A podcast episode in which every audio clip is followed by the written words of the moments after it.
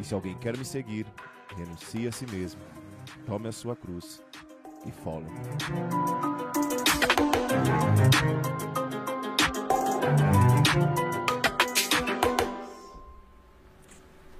Fala galera, esse é o Follow Me Cast, o podcast mais empreendedor desta internet.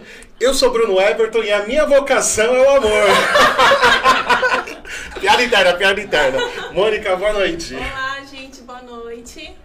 Galera, eu quero te apresentar o nosso convidado, Igor. Taca ali a vinheta aí.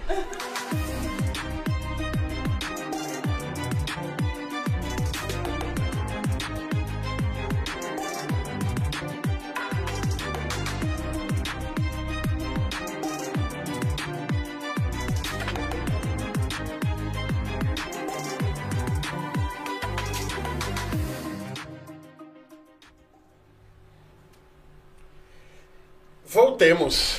Boa noite, Kevin. Boa noite. Seja muito bem-vindo. Obrigado, é uma alegria Uma estar alegria aqui com os estar senhores. você também. Mônica, boa noite pra você também. Boa noite. Olha, eu tô aqui só por causa da Mônica, porque ela é muito legal. Tá? E lembrando Há controvérsias, que viu? eu te acompanho desde a época do Facebook, quero deixar aqui muito bem registrado. Os primórdios da Isso, internet. exatamente. a, a salvação da internet de 10 anos atrás, entendeu? É Underground. Não. Pós-Orkut. Não, nessa época, nessa época eu não tinha me convertido direito ainda. Direito. Sim. Maravilhoso. Kevin, antes de ver, acho que já vamos começar, vamos começar pelo começo, né? É importante, né? É, acho Existe que- uma razão de ser das coisas, né? Verdade. Não tem como a gente começar pelo final. É, é verdade. Isso é muito coisa de Brás Cubas. Essa referência é pra poucos hoje em dia. Justo. Então, como é que foi essa questão? Como, o que, que te levou pra internet? Vamos lá. Como católico. Como Como católico? católico, como católico. É, quem me levar pra internet tem muitos motivos. Mas vamos lá.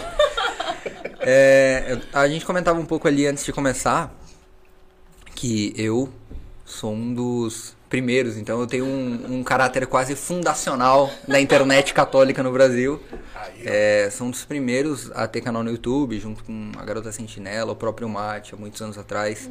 É, e por que, que eu fui pra internet, né? Porque, e agora é o momento de desculpas públicas, as dioceses que eu pertenci, eu sempre dei muito trabalho, né? É, eu sempre fui meio bocudo, assim, e jovem, sem discernimento. A nossa geração é uma geração quebrada, né? É, e aí você coloca uma geração quebrada, sem formação afetiva, sem formação emocional direito, e você coloca é, para fazer pregação, envolve no Ministério de Música, envolve um monte de coisa, e de repente você tem contato com a beleza da igreja, e você vê que as pessoas não vivem aquilo, e aí essa é a fórmula do Satanás para que tudo dê errado, né? Porque aí você pega uma pessoa quebrada, uma sociedade quebrada, e você bota o microfone na mão dela. Então eu dei muito trabalho é, desde muito jovem, porque não tinha muito discernimento, era meio louco, assim, dizia as coisas sem pensar. É, e aí, bom, pregava, e aí num dado momento eu percebi que as portas começaram a se fechar. Eu falei, ah, não vai ter mais espaço aqui pra mim por muito tempo. E eu sempre fui meio, assim, hoje, graças a Deus, eu me converti, né? Mas eu era meio anarquista. Então, assim, eu odiava todo, tudo que é, tudo que tange superioridade, tudo que rege a superioridade. E aí, eu falei, ah, na internet não vai ter ninguém pra me controlar. Então eu vou pra internet. E aí, não tinha ninguém fazendo apostolado católico na internet naquela época, enquanto leigo. Tinha o Padre Paulo, tinha Canção Nova, mas a Canção Nova muito presente na TV. É, a gente tinha alguns dos cantores muito famosos da RCC dos anos 90 e dos anos 2000 indo pra internet. E aquilo lá era um oceano azul, era a terra de ninguém. Era a terra de ninguém. E eu falei, ah, aqui a gente tem uma oportunidade. Eu comecei e deu certo. Por quê? Porque eu tratava de um tema que hoje se tornou muito comum, que era a consagração à Nossa Senhora, né? a sagrada escravidão à Nossa Senhora. Então, eu era um rapaz muito jovem, gostava muito de estudar, sempre tive muita facilidade de decorar as coisas, de entender e de transmitir, e conseguia falar da consagração à Nossa Senhora. Então, assim, o que era o combo do Satanás se tornou um combo é, positivo, né? Porque um rapaz jovem falando dessas coisas sempre deu bastante certo. E aí a internet me levou pro offline novamente, né? Porque da internet eu comecei a dar formações em todo o Brasil, enfim. É, então, assim, fazendo de uma longa história, uma história muito curta, o motivo pelo qual fui para a internet sendo católico foi para fazer apostolado, mas sobretudo porque eu dava muito trabalho e era meio incontrolável, né? Então eu falei, ah, já que o pessoal quer me contratar aqui, quer me controlar aqui, eu vou fazer com que eles não me controlem porque na internet não manda ninguém. E os anos se passaram, é, eu me afastei da internet há seis anos e voltei a dois né? Voltei há dois anos, então fiquei de. virei um eremita virtual durante, durante alguns anos. Então, basicamente, foram esses os motivos que me conduziram. Estar hoje na internet, é, esse retorno para a internet, você se deparou com uma realidade muito diferente daquela anterior ou você acha que a internet não mudou é. tanto assim em essência? Bom, é, eu sempre falo nas minhas redes sociais, e, e, aí eu falo sempre no sentido profissional, mas isso vale para a vida pessoal, também para a vida de apostolado, né? É, que isso aqui não é um ataque às instituições, pelo amor de Deus, entendam de forma, é, é de forma honesta o que eu estou falando, né? A democratização da informação, a, a acessibilidade à informação, a acessibilidade aos meios digitais foi a pior desgraça que aconteceu ao homem moderno. Porque hoje, qualquer pessoa que lê duas, três páginas de um livro vai para a internet querendo ensinar aquilo, né? E aí você vê os produtos digitais, o mercado digital superaquecido, o negócio bombando e tudo mais, e você vê a mesma coisa acontecendo na internet, né? No meio evangelizador. Sim. Então, é, na minha época o pessoal não tinha muito discernimento, né? Hoje o pessoal não tem formação. E aí isso me assusta um pouco, né? Porque veja, é, a Adele recentemente deu uma entrevista. Eu acho que vale a pena trazer esse exemplo para ilustrar a situação. Ela falou assim: se ninguém da minha geração de músicos está produzindo música para minha geração de filhos, netos e tudo mais, está produzindo música para TikTok, eu vou pegar esse trabalho com todo prazer, né? E aí eu trago para nossa realidade. Se ninguém hoje na internet está produzindo conteúdo católico para que as gerações sejam formadas e aquilo seja só uma massagem de ego, seja só para aparecer, seja só para qualquer coisa nesse sentido, quem vai fazer isso? Né? Então, é, olhar para a internet hoje é desesperador. Assim, sobretudo no meio católico, por conta da acessibilidade à informação e por ser uma pessoa, né? Então nós nos conhecemos. E claro que nós não, podíamos, não podemos medir as pessoas pela nossa própria régua, Sim. né? Porque cada, cada ser humano é um ser humano. Mas sabendo que todos nós padecemos de uma doença chamada pecado original e sofremos as consequências disso até hoje, olhar para a internet, olhar para tudo isso que está acontecendo do jeito que está hoje, dá um pouco de desespero. Internet hoje é um prato cheio para Satanás, né? Porque assim, a gente sabe que o ser humano ele tende a uma vaidade, ele tende a, a exposição, aquela coisa do querer aparecer, aquela coisa do ser visto, do ser conhecido, e às vezes o discipulado fica um pouquinho de lado, né? A evangelização, a intencionalidade, ela vai se desviando, né? É, a, a, a questão do discernimento, né? Poxa, às vezes o jovem ele não tem um discernimento. Ok, é próprio talvez da juventude, mas assim, a questão é, você vai permanecer com essa falta de discernimento até quando? né? E a gente vê que as forma a formação, né, eu vejo, por exemplo, você vê lá grandes apostolados, as pessoas, muito, eu vi uma realidade no Instagram lá, as pessoas, ela tinha um perfil lá, X, o nome lá era jovem alguma coisa, sei lá. E aí daqui a pouco o cara sai de trás do, daquela página, que aparentemente era um perfil, era uma página, e ele coloca lá o rosto dele e ele começa a aparecer, né? E não trazendo, não julgando que todo mundo que tenha feito isso tenha feito exatamente para se aparecer, porque acho que existe uma necessidade de humanizar a relação também. Né? O jovem, o Papa Francisco fala né, que uma, a melhor forma de você evangelizar um jovem é com outro jovem. Um, um outro jovem é uma, é uma pode ser, né? Não, Ou batendo no jovem. Ou batendo no jovem, tem essa realidade também. Dá certo também. Pode dar certo também. A minha mãe é dessa. A minha mãe não minha é mãe também. E eu, e eu não virei bandido. e aí a gente vê que a questão da formação do jovem, aí a gente vê que algumas coisas se desviam, né? Porque ele, ele ah, eu me disponho a falar, por exemplo, da consagração de Nossa Senhora, que nós sabemos que é uma via de santificação, que nós sabemos que é uma via de, que discipula muito bem, que tem uma capacidade enorme de trazer o jovem para uma realidade de entender o pecado, de entender a questão dos méritos, entender a questão de entrega. E aí acho que cria uma proximidade com Nossa Senhora de uma forma ímpar, né? Porque não fica aquela coisa muito é aquela coisa muito fantasiosa. Ai, Nossa Senhora, mamãe. Fica, sai, da- sai um pouco do Não é sentimental realidade. e entra numa coisa um pouco mais madura, uma coisa um pouco mais concreta da gente entender e visualizar as virtudes de Nossa Senhora como um modelo, como uma mulher forte, uma mulher de caráter, uma mulher extremamente ética, uma mulher perfeita por tudo aquilo que Deus depositou nela através dos méritos do nosso Senhor Jesus Cristo. E, e aí a gente vê que as pessoas ficam lá falando que tem que usar saião, que tem que usar a, a cadeia lá, e aí, aí você vê Mas lá. é só pros- isso, não tem nada interior. Exatamente. É, mas, mas ao mesmo tempo, assim, é, eu acho que esse fenômeno desgraçado que acontece hoje é extremamente complexo, mas é possível ver a ação de Deus no decorrer da história sob vários aspectos, né? Então, quando a gente vê, por exemplo, um, um exemplo clássico, o próprio Padre Paulo Ricardo usa bastante esse exemplo, né? Quando você tinha na, ali na época da peste negra, né? É, aconteceu um processo de seleção natural, que foi o quê? Os bons padres morreram porque eles iam cuidar das pessoas e os maus padres sobreviveram. Então sobraram os maus padres e aí deu um monte de problema né, na civilização. Eu acho que hoje nós vivemos é, assim essa, esse dedo de Deus na história no sentido diferente. Porque a acessibilidade à informação ficou muito fácil, se expor ficou muito fácil, mas nem todos têm é, o coração que precisa ter. Então vai acontecer uma seleção natural às avessas. Né? Então cada vez mais nós vamos ver muitas pessoas aparecendo, poucas aguentando o tranco e algumas dando continuidade a bons apostolados. Sim. Né? Quando a gente olha até mesmo para esse meio digital, a gente vê pessoas que estão há 7, 8, 9 anos é, fazendo apostolado na internet. Você fala assim: olha, se isso aqui não é o dedo de Deus para que aconteça uma transformação social em determinados aspectos, eu não sei o que, que é. O próprio site do Padre Paulo Ricardo tem mais, bem mais de 10 anos. né? 16 anos. É.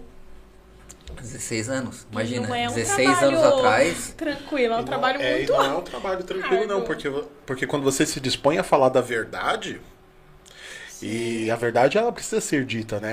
Jesus se identifica com a própria verdade, né? Eu sou a verdade. Então, a gente vê, por exemplo, eu, eu recebo lá todos os dias as notificações do site no. No, no meu e-mail e é maravilhoso porque é sempre convidativo, mas assim, ao mesmo tempo, extremamente assim, colocando o dedo na ferida de- em determinados assuntos, né? A gente teve a situação aí do aborto recentemente e, e foi possível falar disso com muita propriedade, foi possível apostolar sobre isso, né? Então, assim, é, esses apostolados digitais, eles proporcionam a possibilidade de se falar a verdade, onde muitas vezes não se é dita a verdade, né? E o próprio Papa, Francisco, uma vez, ele é, falou uma frase super interessante falando de Medjugorje, né?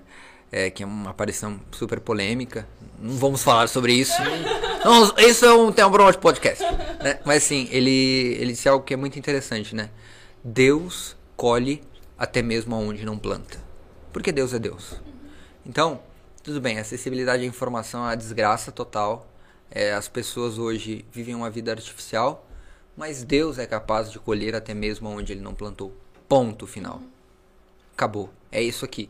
Então, é, vai acontecer uma seleção natural, como por exemplo esse, esse exemplo que aconteceu recente do aborto, né? Quantos dos pseudo-influenciadores digitais, católicos, não sei, não falaram uma palavra a respeito disso, não quiseram se manifestar porque, ah, porque a minha audiência não está preparada. Perfeito, no dia do juízo, quando Deus for julgar a sua alma, ele vai dizer, você também não está preparado, desce. então, É, não, mas essa é uma verdade que a gente precisa, querendo ou não, confrontar sempre com o nosso coração. Teve algumas vezes que a gente, falando sobre pauta, convidado essas coisas aqui do podcast, que a gente comentou sobre isso, né? Que a gente percebia que existem certos assuntos que não são tratados. Porque muito provavelmente é assunto que vai fazer com que a pessoa perca é, seguidor. Ou, ou tem essa questão, tem a questão que às vezes a pessoa não tá, não se aprofundou no tema consegue falar com propriedade, né? sim. E, e aí a gente entra num problema, né? A profundidade. Sim. né? É assim, a gente vê que boa parte, eu não vou dizer a maioria, porque não dá para ser genérico, né? Mas boa parte das pessoas que estão fazendo algum tipo de apostolado não vivem aquilo que, que pregam, né? Porque para viver precisa de sacrifício. Então, para viver, você tem que deixar de postar 3, 4 reels por dia, deixar de fazer um roteiro, você tem que estudar, você tem que cuidar da sua família. Então, eu vejo às vezes é, homens, mulheres, famílias que têm não sei quantos filhos e postam, sei lá, 80 stories por dia, eu olho para aquilo e penso, nossa, como? Como? Entendeu? Al- alguma coisa tá errada aí. alguém não tá, alguém não tá fazendo alguma coisa direito. É verdade, né? E essa questão da profundidade é, o- é onde muitas vezes as pessoas é, elas se cansam, né? Porque assim, querendo ou não, a pessoa que tá ali do outro lado da tela, ela também não é idiota. Né? Ou desejamos Algum. que ela não seja. É, mas assim, É, de certa forma, tem um momento que você olha para aquilo ali e você começa a falar, poxa, mas isso aqui tá muito fo- Sim. é, não é real isso aqui, né? E, e aquela coisa, a necessidade do testemunho, né? Porque assim, poxa, de discursos bonitos, poxa, a humanidade está cheia. E, e você ir lá, é que nem a gente fala, né, da questão da, da- você tocou no mistério, da questão do mistério da pregação. Poxa, quantos pregadores aí foram tão importantes, tão relevantes, mas hoje vivem uma vida medíocre, hoje vivem uma vida, infelizmente, de muitas vezes de pecado público, de escândalo e tudo mais. Por quê? Porque na hora do testemunho, não estava lá, entende? E isso muitas vezes é, e é onde infelizmente Satanás se é, vai buscar esse- essas lideranças, essas pessoas que de, de alguma forma exercem um papel de referência, para quê? Porque quando você, quando Satanás derruba uma pessoa dessa, porque as quedas né, fazem parte da humanidade, a gente sabe, poxa, que nós desejamos que todos vão lá no confessionário e, e voltem e retomem a sua caminhada com Deus, e, e não, deve- não devemos de forma alguma julgar isso, mas por outro lado, isso desanima muitas pessoas. Poxa, quantas pessoas se afastaram da igreja, infelizmente, pelo mau testemunho? O catecismo da igreja fala isso, que o motivo de muitas pessoas não aderirem à fé é por, por- pela falta de testemunho daqueles que se dizem ter fé. É, e é importante, eu acho que assim, todas essas colocações elas são é, muito cirúrgicas no sentido de que nós estamos aqui apontando fatos concretos da realidade. Nós estamos vendo isso acontecer, Sim. né? É, e quem está ouvindo isso não deve enxergar isso como um- uma espécie de julgamento público, acusação ou crítica destrutiva. É, na verdade, é justamente o contrário. Se é sinal de que mais do que uma pessoa está vendo e isso não está isolado dentro de um grupo, é que a coisa já é muito grave, porque um grande volume de pessoas já vê. Então que isso sirva para que cada um, ao fazer seu exame de consciência antes de deitar, entenda que o melhor travesseiro é uma consciência tranquila. De entender que todos os dias, é, cada dia que passa, cada palavra que falamos, cada coisa que acontece na nossa vida, vai aparecer no telão do juízo final, né? E nós seremos julgados por isso, né? Então, poxa, o que, que eu estou fazendo, né? Qual que é meu, qual que é meu objetivo aqui? Estou aqui por apostolado? Estou aqui por um apostolado próprio? Ou eu quero fazer bem às pessoas? Então isso é muito importante. E eu acho que é até assim, como o maior exemplo de humildade mesmo, de tipo assim, a pessoa não conseguiu perceber o que ela se quis entrar nesse meio, não consigo dar conta, dá o passo para trás, não tem problema, assim. Mas eu, eu acho que isso acaba sendo também um grande apostolado, né? Porque aí a pessoa mostra que, Sim. olha, eu não consegui, o que vocês estão vendo aqui é, é mentira, então eu dei um passo para trás, sai das redes Eu sociais. amo as sei lá. erradas, sabe? Eu amo quando a pessoa chega lá e ela consegue falar assim: olha, eu falei tal coisa, tal dia, e eu fui raso. Eu, eu não tinha o conhecimento necessário para falar sobre isso e eu me expressei mal. Eu posso ter levado alguém ao erro. Eu fui pedra de tropeço na caminhada de alguém. Poxa, isso é muito digno. Isso é muito digno. Às vezes a pessoa fala uns absurdos aí. Tem o do astronauta, tem o do, do ET e tudo mais. Mas assim, é, Do ET. Sabe, a questão é. Mas a hombridade de falar assim, eu estou com a igreja católica e toda, o- todo o seu credo, e eu me expressei mal, eu me equivoquei, e estou aqui, né, me corrigindo. Poxa, eu acho que isso é muito louvável. E eu acho que essa é a grande sacada, né? Então você aí, ó, da rede social, se expressou mal. Volta lá, faz uma errata, mano. Isso é maravilhoso. Eu tenho certeza que Não é isso vai feio. agregar muito. Não, é feio. feio dizer que errou. Exato. né? É, E vou dar um exemplo, assim, muito prático, né? Eu, assim, como eu disse, eu tenho quase como um caráter fundacional da internet católica, né? E eu errei muito, né? E quando eu saí, foi que eu vi que cuidando da minha família, fazendo meu trabalho e levando a minha vida como Deus queria, conforme a minha vocação, a vocação que Ele me deu, eu fazia muito mais bem às pessoas do que qualquer coisa. Então eu fazia vídeos pro YouTube, tinha milhares de visualizações é, e aquilo era maravilhoso porque se alcançava muita gente, né? Mas hoje eu posso chegar no meu Instagram, a pessoa perguntar é, que a pessoa fazer uma pergunta X sobre qual é a minha missão como pai. E eu posso dizer para ela com toda certeza que minha missão como pai é dar filhos à Santa Igreja Católica. E não vai ter discurso que consiga expressar a grandeza disso, porque é a vida. A vida expressa mais do que qualquer coisa, né? Então, assim, é, é um exemplo meu, né? Quem me acompanha há muitos anos sabe que muita coisa aconteceu. É, e eu precisei baixar a cabeça e entender que a pedagogia de Deus para mim naquele momento era aquela. E tudo bem, vamos lá. Né? Eu não sou escravo de Nossa Senhora, não estou falando que sou escravo de Nossa Senhora. Escravo tem que ver vida de escravo. Né? Escravo não tem direito a nada. Você obedece, fica quieto e aceita aquilo que dão para você porque você se fez escravo. Né? Na certeza e na confiança que Deus sabe o que é melhor para você. E a, aí, aí entra a questão, né? Porque aí a gente vê também aquela questão, a gente tá falando dos negócios, da questão, né? Uhum. E, e, e empreender no meio católico existe também essa, exige essa mesma moral, existe essa mesma integridade. E a gente vive num mundo que as pessoas veem a oportunidade de ter vantagem sobre as outras como algo vantajoso. Né? Poxa, eu vou puxar o tapete aqui da Mônica para eu ser promovido no lugar dela. Não. Quando a gente convive num ambiente corporativo, a gente vê que este, esse tipo de conduta ele é mais comum do que deveria ser. E infelizmente, nós, como católicos, muitas vezes estamos dentro das, dentro das empresas reproduzindo esse tipo de conduta, esse tipo de atitude, né? E como que é isso para você hoje? Deixa eu fazer uma pergunta antes. Oh, claro! Nossa, eu nunca faço pergunta aqui quando eu faço uhum. milagre. Deixa eu aproveitar então, eu queria uma coca. Entendeu?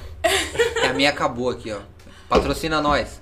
Alô? É, não, pode, pode falar, Marta. Falando patrocina nós, vocês poderiam divulgar o sorteio que tá rolando é, rapidinho? É verdade. Inclusive, a gente pode publicamente pedir royalties, porque ah, a, gente a gente já pode. falou várias vezes da Lumine. Né? Várias... a gente pode pedir tudo, mas a gente vai ser atendido é outra história. Quer que fala do sorteio agora? Pode falar. ah, maravilhoso. Galera, tá rolando o sorteio lá no nosso Instagram. Vai lá na nossa página, tem um post oficial. Você precisa estar seguindo o Follow Me Cast, Isso, a, a. TV, a minha biblioteca católica Isso. e a missão Jovem Sarados Parada Inglesa. Isso. E aí você vai lá preencher no comentário. Você vai indicar esse podcast para uma pessoa. Eu espero que você já tenha dado um like aqui nesse vídeo. Eu espero que você já tenha compartilhado. Então, ajude essa esse apostolado digital de alguma forma alcançar mais pessoas, ajude esse apostolado a continuar crescendo, porque essa é a sua colaboração, e essa é a sua forma talvez de evangelizar. Talvez você não consiga hoje ligar a câmera do seu celular e falar algo na internet, mas se você conhece alguém que faz isso e você acredita nisso, se você compartilha, se você curte, você faz isso da mesma forma. E você vai dar umas boas risadas, é legal, gente. É da hora, é da hora. É da hora. Bem legal. a pergunta que você a ia pergunta. fazer? A pergunta que eu ia fazer. Medo. Acho que eu esqueci. Quer que eu cante uma música enquanto esqueceu? isso? Eu acho que eu, eu esqueci. tenho Eu tenho essa impressão também. Eu também.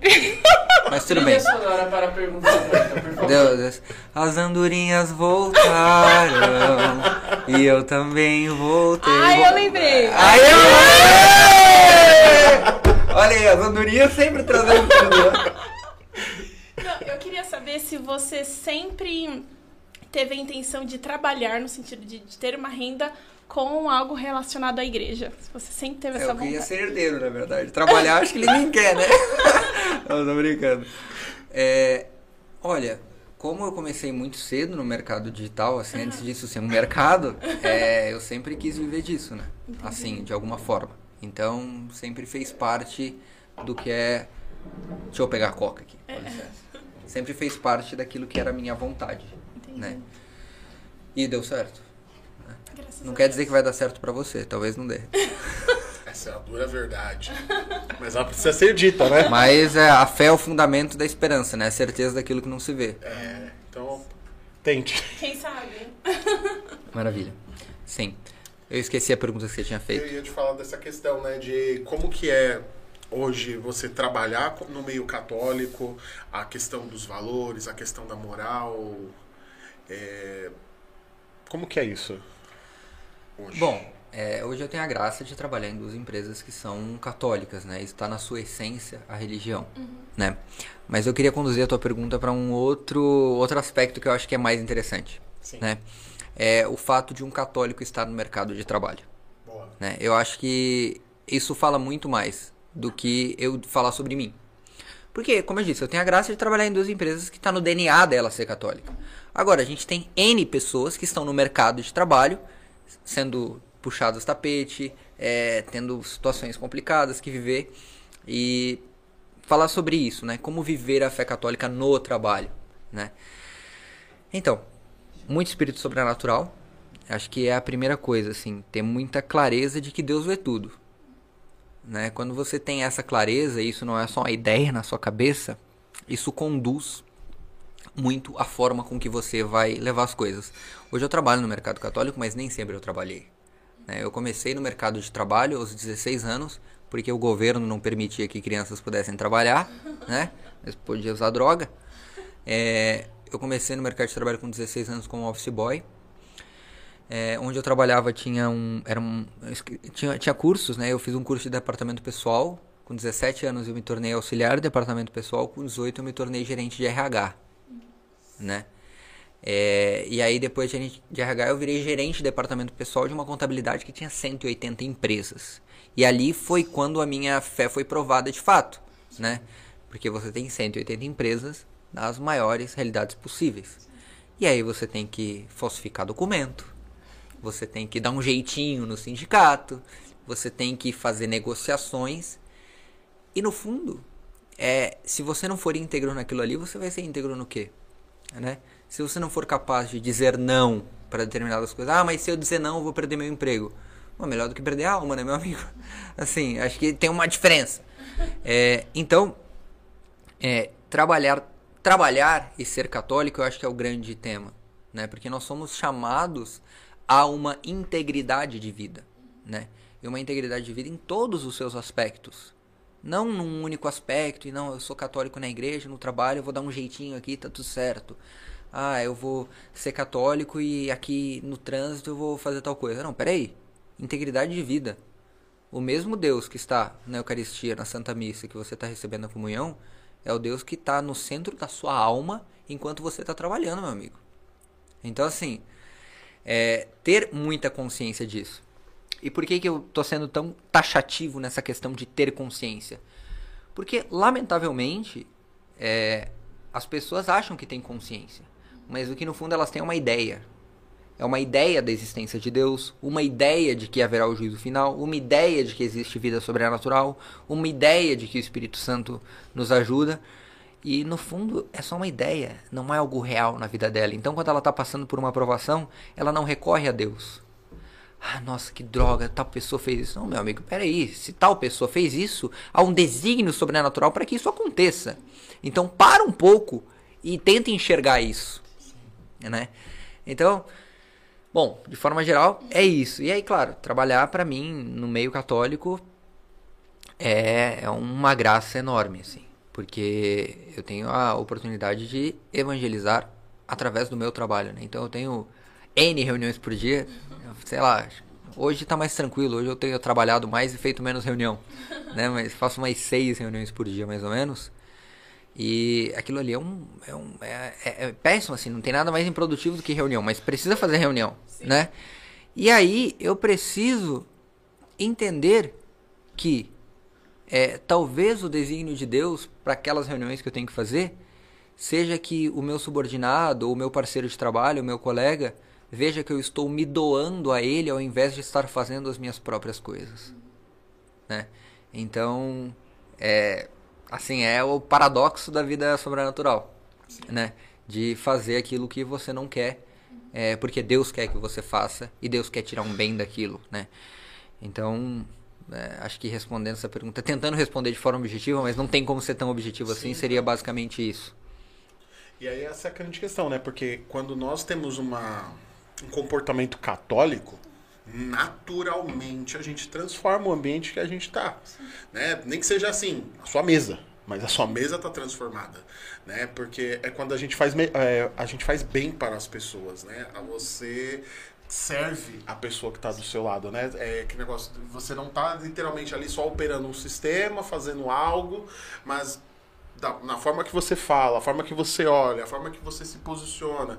Porque a forma que você talvez vai buscar um café e traz um para a pessoa que está do seu lado, aquilo ali fala muito mais de você do que talvez a sua rede social, do que talvez a, o seu, de fato, o seu trabalho, né?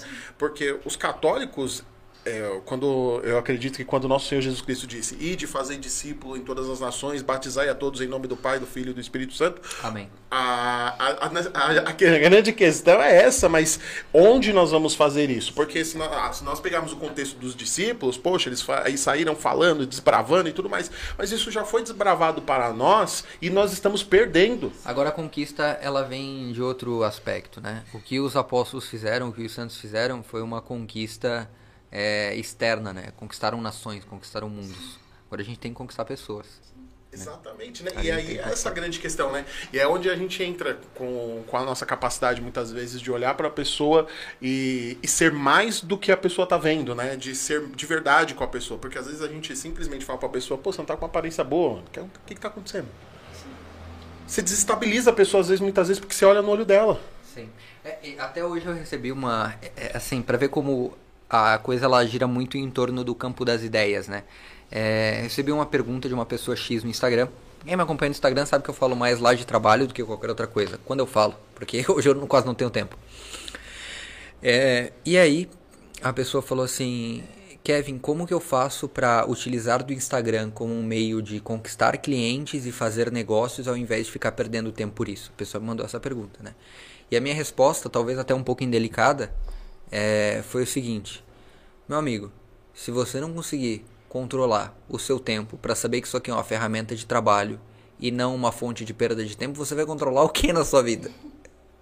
né? Então, é, assim, o cara ele quer trabalhar, mas ele não se deu conta de que se ele não for capaz de controlar o tempo que ele passa ali, ele vai controlar o quê? Ele vai viver a castidade como? Ele vai é, comungar como? Ele vai ver estar de graça como? Então, são essas pequenas coisas que impactam, né, sobrenaturalmente e naturalmente também na nossa vida, né? Eu lembro quando eu escutei a primeira vez a expressão, a frase, né, hora te elabora, e aí eu, a minha cabeça deu um nó, porque burra, aí eu pensei, mano, vou ter que ficar com o terço na mão e digitando com a outra. Como que eu vou fazer isso? Que visão Realmente. maravilhosa! Realmente, realmente a gente tem um problema do campo das ideias. Tem, Tá não. eu- confirmado.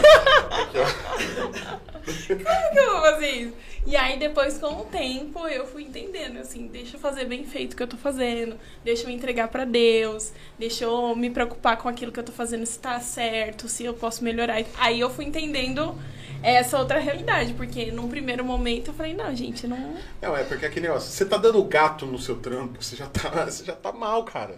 Né? Se você tá dando o gato na pessoa que tá, tá trampando do seu lado, você tá ali a, a- o popular, né, vampiro ali sugando o, o sangue do cara que tá trampando com você, você já tá mal pra caramba.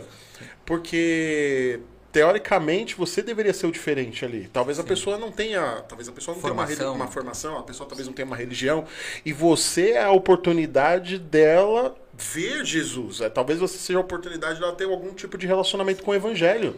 Não, e, e aí eu vejo que entra muito aquela questão, assim, é, de, de- de- literalmente, assim, de Jesus me, me questionando, tipo, entre você e a pessoa que não tem fé, qual a diferença que tá sendo?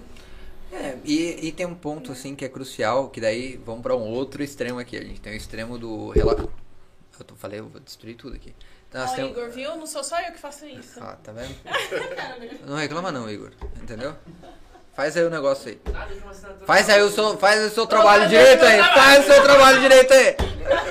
É, mas aí nós temos o outro extremo, né? Nós temos assim, o pessoal que é meio pagãozão, assim, no modus operandi, né? Sim. E nós temos o cara que é piegas, né? Então ele, ah, vou, vou viver o meu trabalho aqui de forma sobrenatural. Ele põe a- as, impõe as mãos sobre o computador dele. Senhor, eu vos peço agora. E aí ele fica meia hora rezando. Meu amigo, em qualquer exame de consciência decente que você for pegar para fazer todos os dias na sua vida, vai ter lá, para empregados e patrões. Gastei meu tempo no trabalho como deveria ou desperdicei? Então assim, sobrenaturalizar o trabalho não quer dizer que você tem que batizar o seu computador no Espírito Santo. Entendeu? Maravilhoso. Não, não quer dizer isso. É, eu acho que é uma outra coisa. Eu, eu tenho uma certa convicção de que é outra coisa. E é a, é a realidade da vida. Então, aquilo que eu mencionava antes, né? Ah, Às vezes eu tenho. ah, Assim, eu. eu nem todo dia a gente tá bem. Né? Tem dia que você só quer se jogar embaixo de um ônibus, tá tudo certo. entendeu? É, e aí, você sabe que as pessoas estão contando com você. Então você precisa aparecer bem. E não é por causa de você. Para de pensar em você. Não é porque você tem que estar bem, ah, é porque eu tenho que estar com um bom espírito e tudo mais. Não, amigo, porque tem pessoas dependendo de você. Tem pessoas que acordaram tão ruins quanto você, mas não têm a mesma visão sobrenatural que você tem. Não tem a mesma fé que você tem. Não confia em Deus como você confia. Então é seu dever colocar isso de lado e entender que você precisa fazer bem àquela pessoa. Então, é isso. Tenho sobre dito. isso. é sobre essas coisas, né? Ó, tem perguntas aqui, ó. Deixa eu. Alguém me dá um celular aí pra eu ver. Ô, Igor, coloca aqui na tela. É. Isso? Nossa, Igor, Meu Deus do céu, falar. Igor? Ô, Igor. Ai, Meu ai. Deus Eu do céu. colocar, galera. Calma aí, tá aí, ó.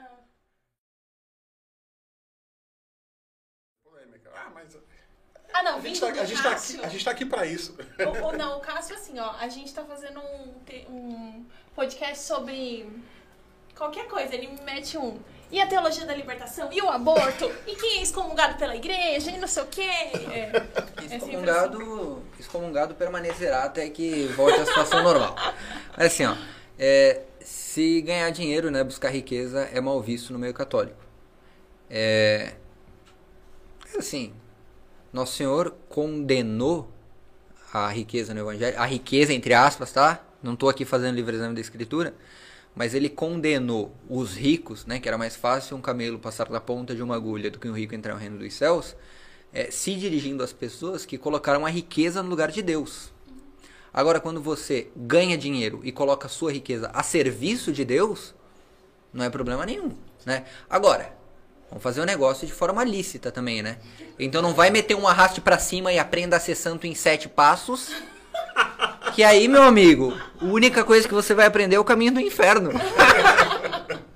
Então, assim, claro, não, É não, né? não é que é, não é que é mal visto, é que assim, a gente. é, Isso aqui é algo que eu tinha pensado ontem, quando pensa, é, pensava um pouco na vinda pra cá. É, como nós temos uma mentalidade mal formada com relação às coisas, né? Então, ah, Kevin, é, eu quero evangelizar na internet, mas as pessoas dizem que tem que ser de graça porque é o evangelho. Pô, meu amigo, mas é, não é a pessoa que tá botando leite na, na- no copo dos seus filhos, entendeu? É você. Então a pessoa não tem que dar palpite, né? É, você tem um compromisso, você precisa cumprir. Então, claro, a gente precisa fazer bem as pessoas, reta intenção. Se você ganhar dinheiro com isso, Nossa Senhora abençoar e der tudo certo, maravilhoso, fantástico. Por exemplo, eu acho. ah, isso é minha opinião pessoal. Eu acho, por exemplo, o custo de um, do site, por exemplo, do Padre Paulo Ricardo, eu acho que ele vale cada centavo, ainda acho que ele é barato, pra falar a verdade. Desculpa, eu sei que não entra na. Eu sei que talvez não, não é da realidade de todos. né? Porém, eu não posso dizer que aquilo ali não vale. Sabe? Pelo amor de Deus, né? E às vezes a gente precisa ter essa. Às vezes, às vezes é importante ter esse realismo em relação ao custo das coisas. É saber que a, a, a luz que está acesa lá na sua paróquia, que ela precisa ser paga. Você saber que a vela que está lá no altar da sua paróquia, ela é comprada. Infelizmente não tem. Seu, pa- seu padre não tem colmeia lá no- na casa paroquial para ficar captando cera lá e fazendo vela. Sim, e não tem né? tempo de fazer E isso não também, tem né? tempo de fazer isso, né? Então, assim, é importante que nós saibamos que existem custos, existem pessoas envolvidas, existem famílias envolvidas e, e todo trabalhador é digno do seu trabalho, né? É, então é, é importante que nós é, tenhamos também esse olhar para que não caiamos em, no- nos É um extremos. pé no chão, né? Da realidade É um da pouco de vida. bom senso, né? Mas, enfim. Falando em bom senso, né? O Bruno aqui faz uma pergunta super interessante. É, se mandasse você tirar o crucifixo no seu trabalho, o que você faria? Assim, não rasguem as vestes, né? Mas, assim, eu trabalho numa empresa católica hoje, então a gente pode ter crucifixo, relíquia, tudo que a gente quiser ter em cima da mesa, a gente pode ter. Agora, se você trabalha num ambiente que não é católico, é um ambiente organizacional, institucional e tudo mais, você tem que entender que aquilo ali não é igreja né? Se não for gerar escândalo, se não for der nenhum problema, se não vai afetar, acho que é razoável que se tenha. Agora, se existem regras próprias para isso, assim, tira e tudo certo, é claro. Aí a gente entra na questão, ah, não, mas tem que ser inclusivo, porque não pode ter crucifixo, mas pode o pessoal ficar fazendo o que não deve, tem que aceitar fulano, tem que assinar Beltrano. Não, tudo bem, perfeito, mas assim, você não vai usar o discurso deles para nós, meu amigo. Felizmente a gente tá aqui para ser diferente, e aí vai ser o seu testemunho numa situação dessas, e aí vai ser a sua cruz é, que você vai ter que carregar, e tá tudo certo. Porque a vida é assim, essa é a realidade, né? Eu, eu sempre lembro do Daniel, que o Daniel sempre falou daquela questão de Santa Faustina, né? Que o, o diretor, espiritu, ah, o diretor de- espiritual dela disse para ela não conversar mais com Jesus. E, e, e o próprio Jesus já havia orientado ela que ela deveria ouvir em tudo o diretor espiritual dela. E ela, quando passou pela capela, Jesus estava lá e ela simplesmente ignorou Jesus, né? E ela foi obediente àquilo, Normal, né? Mais um dia normal. mais um dia normal Mais um na dia vida, normal. na vida de Tranquilaço. Santa Faustina. Mas se a gente trazer a questão para, os no- para o nosso contexto, eu acho que é a fidelidade muitas vezes ela exige de nós uma submissão, ela exige de nós renúncias, né? E, e muitas vezes talvez seja o seu crucifixo que tem aqui para dentro da camisa. Não por uma, você não está negando a sua fé, mas talvez fazendo ali um ato de renúncia, honrando Você sua mais fé. graças do Sim. que enfiando. Porque assim, vamos lá, Enfiando convenhamos. crucifixo na cara do seu gestor, né? É. Falando, lá de retro, Satanás. É, e, con- e convenhamos o seguinte, né? Eu não tô aqui fazendo um discurso que seja é, demagógico ou paganizado, né? Mas não adianta nada também você ter um monte de adereços exteriores e aí por dentro você tá em pecado mortal, entendeu? Aí tá só o seu crucifixo ali te condenando. Sim. Eu lembro, você lembra da Fran falando do negócio do estádio lá? Que ela falou, vou colocar Cafezinho o tal pra dentro pra não, não humilhar. Jesus. não, é que eu lembro, a Fran, Fran, me, ai, me mata depois que eu tô te expondo aqui, mas tudo bem. É Uma amiga nossa Fran, que deve não mata não. Não, é que eu lembro que uma vez ela brincou e falou que ela tava indo pro estádio e ela é corintiana. E aí ela tava lá e ela falou assim: Nossa, eu acho que eu vou até esconder o tal, porque ela tava nervosa com o negócio do. Do que acho que o Corinthians tava perdendo, sei lá, e ela queria soltar uns palavrão, assim, tava brava. Falou, acho que eu vou esconder o tal pra não deixar Jesus passar vergonha, né? É tipo isso, você tá com, É. com a Nossa Senhora, com o crucifixo você tá lá, ali- você tá fazendo eles Mas passarem vergonha. Você, ah, não, a ideia. Eu estou usando um objeto religioso, então não vou fazer isso aqui porque vou esconder aqui para ficar ok. Tá, perfeito. Mas eh, o objeto, ele é um símbolo, ele representa algo. E esse algo está olhando para você nesse momento, meu amigo. Escondendo o crucifixo ou não. Ou não, é. Exatamente. Que é, é aquela questão, né? Não, mas é, ninguém pode me julgar, porque quem, quem, somente quem pode me julgar é Deus. Esse é o perigo, mano. É, Boa esse sorte. É complicado. Esse é o perigo. Isso deveria te assustar. Exatamente. Mas essa questão de. Essa questão é, do, do empreender, né? Eu acho isso muito bacana, né? Eu acho que é importante. É importante que o, a fé ela, ela seja mais propagada numa camiseta, num moletom, num vestuário, né? Tem a. Como é que é o nome da, da moça lá? Eu esqueci o nome da moça lá. Essa aí, essa aí, essa aí é boa. Nossa, conheço ela, ó. Ah, ela, mas Quando ela. a gente esquece o que a gente tem, Música! É, as andorinhas Ah, mas voltaram. Ah, Mas assim, querendo ou não, de, Obrigado. de certa forma, é um empreender. E isso, querendo ou não, de alguma forma, ajuda as pessoas. Sim. Né? Esse- É uma, a gente pode chamar isso de um apostolado também. É o apostolado da vida. Sim. Entendeu? Olha, meu empreendimento ele serve à igreja. Né? Eu sirvo a igreja e acabou. Então, basicamente, ter convicção disso. Tem que chamar a Thaís pra vir aqui, inclusive, viu? Gostaria. hein? Ela é de. Ela é mora aqui, é, mora aqui perto, né? Em É que São Paulo tudo é perto, né? É, entendeu? Tudo que fique a menos de três horas é perto em São Paulo. Isso, exatamente. Você tá vendo? Eu moro perto. Não é três horas? Maravilha. Seguindo. É, Eu tô aqui só no cafezinho, na coca. você quer Bruno café? Ah, eu aceito. Tá. Pode pôr. Eu acho que o pessoal aí dos comentários, tá? É, deveria fazer uma campanha pra que tivesse um frigobar com uma caixinha de cerveja, que isso ia ser muito bom. Entendeu? Com todo respeito a quem não bebe, é evangélico. É, mas acho que seria muito bom. Ixi, a gente também não bebe, hein? Deixa eu te contar. Ixi, vocês são evangélicos? Não. Sabe um que fala? Porque todos nós acreditamos no evangelho, então somos todos. Hashtag somos todos evangélicos. É louco. Putz, eu escutei essa uma vez, fiquei tão. Oh, meu Deus, enfim, tudo bem. E a questão, a questão do. A gente fala de empreender, mas aí empreendimento, mercado de trabalho no meio católico e tudo mais. Mas assim, hoje, quais são os desafios de um empreendimento católico? O maior desafio de empreendimento católico hoje Que católico é mão de vaca? é mudar a mentalidade das pessoas. Tá. Eu acho que a grande diferença entre o mercado protestante e o mercado católico Poxa, falar. é, é justamente a cultura de consumo. Claro que nós não devemos ser. é, não vou assim fazer um papo, não vou vir com um papo socialista, né? Nós não devemos ser consumistas, capitalistas, ah, selvagens, né? Mas, assim, as coisas existem para que sejam consumidas, né? Então, há uma cultura de consumo no meio católico muito mal constituída. Então, aquilo que eu falava antes, a pessoa acha que porque é de religião tem que ser barato, porque é de religião tem que ser de graça. Tá, mas espera aí, né? Vamos pegar um exemplo da minha biblioteca católica, né? Os livros que a minha biblioteca católica faz, né? A minha biblioteca católica mudou o mercado editorial do Brasil com os livros, né? Com os detalhes, com a riqueza, com a qualidade do material.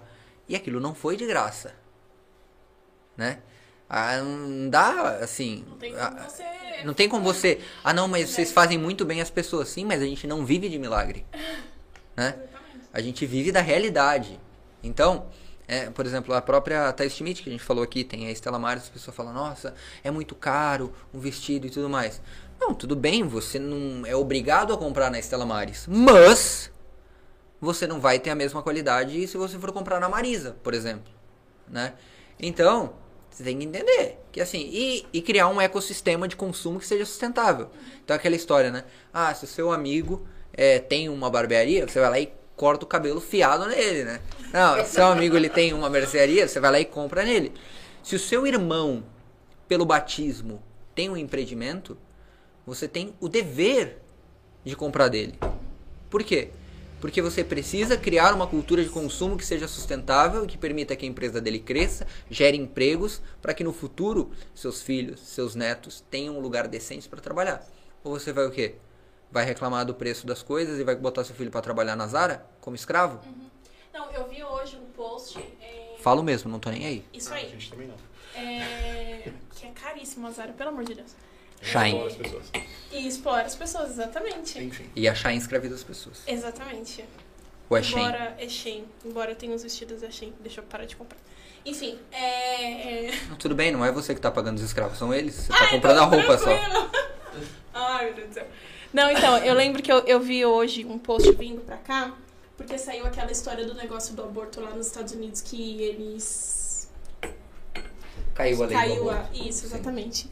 E aí que tem umas empresas que disseram que vão, se a funcionária quiser fazer um aborto, que eles vão bancar os custos pra levá-la A pra outro Amazon país também. e tal. Então, e aí saiu naquela página, acho que é Live. Live. Lifesite News. É isso aí. Muito obrigada. Que isso, rapaz, eu sou a enciclopédia É, cultura. Nossa, da da- cultura. Meu Deus do céu. Até me arrepiei aqui agora.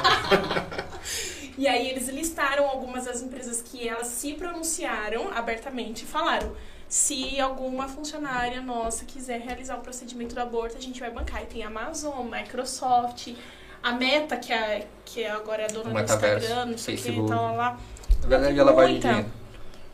Tem muita empresa. E aí, daí, um dos comentários que eles estavam fazendo, explicando, era que assim, é, a gente precisa é, meio que também ajudar com que. Porque a gente, aquela ali é um. São empresas que meio que você não tem como você vai sair do Instagram. Não, Alguém precisa criar uma outra, isso, sei isso lá. aqui é um negócio extraordinário. Você tocou num assunto maravilhoso, assim, porque eu, tá, particularmente, aqui é opinião pessoal de Kevin, tá?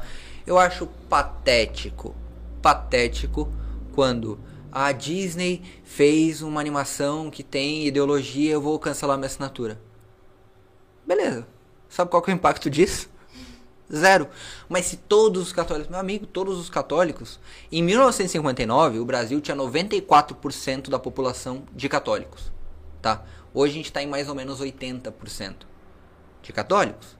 Se os católicos fizessem alguma coisa de útil para a humanidade, fossem católicos de verdade, não tivesse essa mania preguiçosa de dizer que não é católico praticante, o Brasil seria um lugar diferente, o mundo seria um lugar diferente e não seria o cancelar a sua assinatura que causaria algum impacto, mas a cultura criada em torno da sociedade faria com que essas empresas pensassem duas vezes antes de promover algo nesse sentido. É um pouco polêmico isso, mas aí você percebe por que, que alguns filmes não passam em determinados países. Porque lá os caras os cara têm a vivência, os caras batem na mesa e falam que isso não vai, aqui isso, Isso- não vai passar, você me E desculpa. explodem as pessoas também, né? Alguns deles. Ok. Nas horas vagas. Mas assim, a- eu- eu- uma vez eu conversava com, com um amigo que ele é judeu. E é engraçado, né? Porque às vezes você percebe o judeu ele tem um posi- ele tem uma forma de viver lá que ele tem um período lá de purificação e tudo mais, o islâmico lá também. Mas muitas vezes você não percebe o católico vivendo bem a sua quaresma, por exemplo. Porque a gente Mas tá fica... cancelando a Netflix. Você tá entendendo? Aí você, tá, aí você vai lá, você vai ver assim. Aí aí vai lá pra bendita da campanha da fraternidade, o Raikit parta lá, mas enfim. Mas assim, o, o- falta em nós essa, essa, esse, verda, esse verdadeiro abraço à fé todo, todos, os dias, todos os dias. Da hora que eu acordo até a hora que eu durmo. Não nas horas que eu tô no trabalho, ou nas horas que eu tô querendo é, lacrar na internet, sabe? É, olha como, eu, olha como eu tenho uma posição firme, né? Então aí, a pessoa, aí vai lá o Porta dos Fundos. E eu não tô aqui defendendo, entendam, eu não estou defendendo, não estou dizendo que é certo, é errado, é condenável, é blasfemo, é horrível. Todo mundo sabe disso. Se você não sabe disso, você tem probleminhas. né? É, mas assim, vocês precisam entender que não adianta nada você ficar indignado na Páscoa porque o, o Porta dos Fundos fez, fez mais uma é, ação blasfema, mais algo que ofende a Nosso Senhor. Ah, não, não vou mais assistir YouTube. Aí você fica rodando o feed do Instagram, os Reels, onde 70% do material é pornográfico ou tem incitação sexual. Então, assim, ah, tudo bem, a gente tem o extremo ali da blasfêmia e a gente também tem o extremo aqui da sua vida mal vivida, meu amigo. E no meio dela existe uma coisa chamada catolicismo e integridade de vida, que é aquilo que você é chamado a viver. Então, não adianta você ir para os extremos das coisas. Você precisa criar uma cultura que é, mantenha os seus hábitos. É, a gente tava vendo esses dias aquele podcast, tem um da, do- da Brasil Paralelo, que foram irmãos. Conversa paralela. É, o irmãos. Sei lá, alguma coisa geek. Os irmãos Cravinho, não, tô brincando. Aí o cancelamento, cancelamento. É, e aí eles estavam comentando sobre filmes e, enfim, produções que tinham alguma ideologia ali no meio e que eles perceberam que tem lugares que, tipo assim, não, não deu lucro, que nem o do Buzz, Light, Buzz Lightyear lá, que saiu isso recentemente. Mas é por quê? Porque chegou uma hora que eles podem lançar o que eles quiserem. Beleza, a gente só não vai consumir. Eu não vou cancelar a minha assinatura, não mas as pessoas consumir. não vão consumir. E, é, o, próprio, o próprio lançamento desse filme, é, ele foi. Ele já tá no- nos streamings, já tá na, no Disney, na Disney Plus. É, porque a previsão de faturamento para o primeiro final de semana do lançamento era de 25 milhões de dólares. Faturou 5 milhões. né? Ou seja, as pessoas rechaçaram aquilo. E assim, ó, os meus filhos, eles amam Toy Story. Toy Story fez parte da minha infância também. Sabe o que vai acontecer? Eu vou baixar o filme, eu vou assistir o filme, eu vou cortar a parte que tem a cena que não deve e vou colocar pra eles assistir, porque assim, faz parte da minha infância, faz parte da infância deles. Agora, do outro lado, a gente tem, por exemplo, a Lumine, né? Que eu tenho a alegria de trabalhar lá. Onde a gente está investindo muito em produções originais, né? Recente agora, né? Inclusive assinem lá. é, nós lançamos uma animação é, chamada Trilogia Junina. As histórias dos grandes santos juninos, onde a gente conta a história de São João, de São Pedro é, e de. Esqueci. Santo Antônio. Santo Antônio, exatamente. É Santo Antônio de Lisboa ou de Pádua? De Pádua. De Lisboa, né? Porque ele era português. Ele morreu na Itália. Agora eu fui vítima. Turni... Turnidol for walk. Faltou aquele óculos assim. É, mas assim, nós, assim, o time de originais concebeu a ideia e produziu esse material. E sabe qual é a finalidade desse material? A finalidade desse conteúdo da Lumine não é para que as crianças assistam e fiquem num binge watching, consumindo e vejam, nossa, como Santo Antônio é legal. É para elas olharem, admirarem começarem a ter devoção desde pequeno. Então, olha o impacto disso. E para isso eu não preciso chegar e dizer assim, Netflix é uma porcaria, Prime Video é uma desgraça, Disney Plus é ideológico. Eu vou criar uma cultura. Eu vou criar uma cultura porque a cultura vai gerar demanda, a demanda vai gerar negócios, os negócios vão gerar empregos e os empregos vão gerar cultura e eu vou entrar num ciclo onde eu vou tornar um ecossistema que seja retroalimentável e sustentável. Que é a grande dificuldade hoje, né? Porque a- as coisas têm custo, a tecnologia tem custo, né? E querendo ou não, você tá nesse meio que exige, não tem como você não tem como você não ter um determinado software. É necessário, ponto, né? E, e, a- e na, na Igreja Católica realmente a gente tem essa dificuldade dessa coisa do consumir, porque infelizmente a gente tem um mau hábito de ah não, mas é para Deus, ah tá bom, sabe? É Fazer um, fazer um serviço vagabundo, um serviço porco, muitas vezes, medíocre, né? Sem nenhum tipo de preparo. Né? A pessoa, a, a gente isso, na- na- isso começa muito simples. Você sabe que você vai fazer uma leitura na missa, você não tem a hombridade de, de ler o texto antes, identificar palavras que vai te fazer não ir lá e do fazer a do leitura do Dedo. livro do Exodó. Do, do, doutoro, do, do, doutoro, detoro, de, o, o xabas, Tessalonicense, o né? E, sabe, é, é no, no simples. É no simples, né? E aí a gente já não faz isso, né? Porque a gente acha que não, é pra Deus, né? E É, tipo assim, bem. fica qualquer por, Deus como O se importante- pra Deus o fosse importante qualquer... é o coração. Deus É. entende. Deus entende, é claro que ele entende. O lixo de pessoa que você é. A minha vocação é o amor. Piada interna, gente. E, e aí sai disso, né? A pessoa não, ela não pensa na excelência. Ela não pensa em falar, não, eu, eu vou fazer uma leitura na missa, eu quero ler muito bem esse texto, eu, eu quero ajudar aqueles irmãos que estão lá, né? Porque às vezes você tem aquelas pessoas que usam o folheto, tem a pessoa que não usa o folheto, ah, eu me distra... o folheto me distrai, o folheto me atrapalha, eu gosto do folheto, enfim. Mas, pô, pelo menos proporciona uma boa leitura. Sim, exatamente. Não, Proporciona um bom canto. é, às vezes a gente Se você não canta bem, não canta, meu amigo. Canta, Não, não, faz não é isso. mesmo, gente? Poxa, não- porque às vezes, né, você tira o foco. Não, né? mas ó, a gente comenta muito, infelizmente, algumas coisas a gente acaba olhando um pouco pro meio evangélico, assim, de produções, ou, não produções, né? Mas de, enfim, música, algumas coisas assim. E você vê no sentido de o investimento que tem de qualidade, sabe? E que aí a gente às vezes para nisso, ah, não, mas é muito caro, ah, mas eu não vou fazer a mesma coisa, né? Ó, o Igor não tá fazendo o trabalho dele direito aqui, ó, porque o negócio tá cortado aqui. É verdade, Igor. tem que levantar mais um pouquinho o quadrinho, a cara dele. Não Pelo vai am- dar pergunta grande. Pergunta grande? É. Caracteres. Então alguém lê essa pergunta porque eu não entendo ali a parte de baixo. Eu tô sem óculos, Bruno, você que tá perto. Misericórdia. Como trabalhar para que católicos mudem essa mentalidade? Por exemplo, um evento protestante cobra assim um ingresso caríssimo e lota. Um evento católico, se não for de graça, o povo não vai. Eu imagino que seja algo nesse sentido. Perfeito. É É isso? É, aí, Boa. ó, tá vendo? Psicografia. É, cara, assim, começa por um ser humano maravilhoso chamado você mesmo, né? Começa por nós, né? Então, ah, se não for de graça, não vai. Então, meu amigo, ou você muda o seu padrão de consumo e começa a mudar es- esse negócio e começa a influenciar o seu círculo de amizades para que isso faça sentido, ou você vai viver no mundo de Nárnia eternamente se queixando de que a vida é uma desgraça e é isso mesmo. Então, assim, começa por nós. Não, mas é, é- realmente essa cultura ela é péssima, porque a gente vê isso no mais simples da paróquia, viu? Ah, tem a questão dos eventos e, e tudo mais, mas você, você vê que essa realidade ela vai do evento, do maior evento que a Igreja Católica ou que algum movimento católico faça, mas ela vai até o pão de queijo da cantina da paróquia. A pessoa não vai caro. comprar porque, Ah. ah, eu acho que é ruim, ah, porque é não sei o quê, ah, é muito caro. E não, sei lá, a pessoa dá N desculpas, mas assim, ela já não tem essa adesão no simples. Então isso vai subindo até, o- até chegar no evento, né? Sim. A mesma pergunta aqui. Ó, o Bruno. Eu tô me achando dono do podcast. Pode falar, vontade. Tô me achando dono aqui. É, esse é o problema. E quando o seu trabalho te pede algo contrário à sua fé, princípios e valores, né? Questão de orgulho LGBT e tudo mais. Vou dar um exemplo. Tá?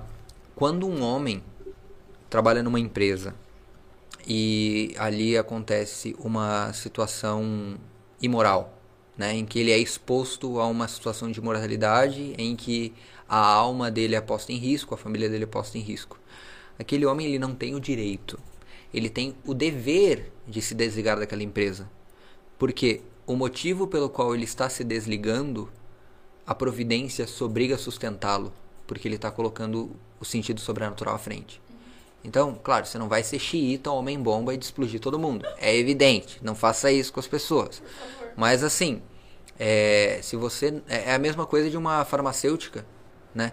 Ah, eu vou vender pílula anticoncepcional. Não, você não vai vender, porque você sabe disso. Né? E você tem essa objeção de consciência e você não vai fazer isso. Então, mas claro, tudo tem um limite, né?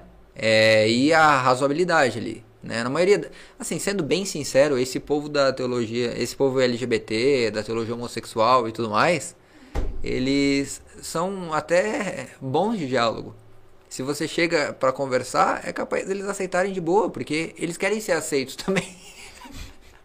né? Então, assim, existe uma razoabilidade ali. Né? Você precisa maneirar, você precisa pensar, considerar. Mas, assim, nunca faça algo que é contrário à sua fé. Tá? Você não tem esse direito. Você tem o dever de não fazer. Porque a providência é obrigada a te ajudar nesse sentido. É, eu tava comentando que eu, eu mudei de emprego ano passado, finalzinho do ano passado. E aí o e-mail que eu recebi de, bo de boas-vindas era um bem-vinde.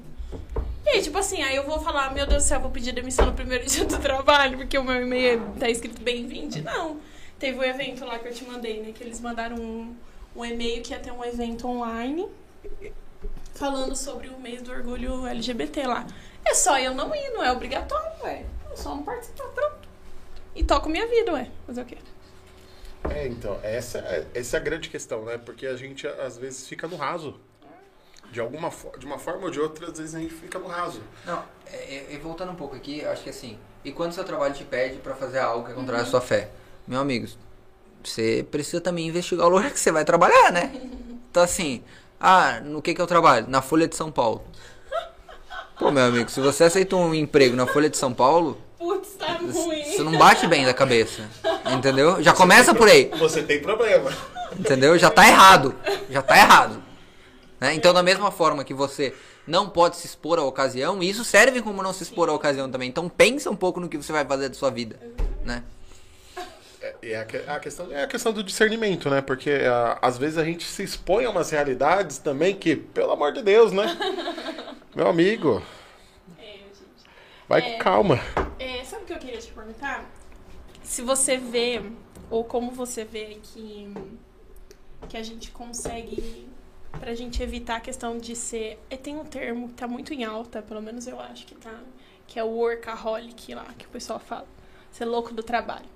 Então, é, como eu ser uma boa funcionária, eu trabalhar, desempenhar bem o meu trabalho, mas eu não cair nesse extremo de tipo. Só fazer isso da minha vida. É, Com bom, a desculpa de que eu tô sendo uma boa funcionária, entende? Nesse Sim, sentido? sim, entendi. Bom, é princípio de causa e efeito. Tá? Princípio básico da filosofia de causa e efeito. Todo efeito tem uma causa, toda causa tem um efeito. É, nós somos, é, graças a Deus, né? Seres humanos que têm carne e osso. Nós não somos anjos, né? Então, nós não somos puro espírito. Né? E carne precisa descansar. Precisa é, de uma rotina saudável.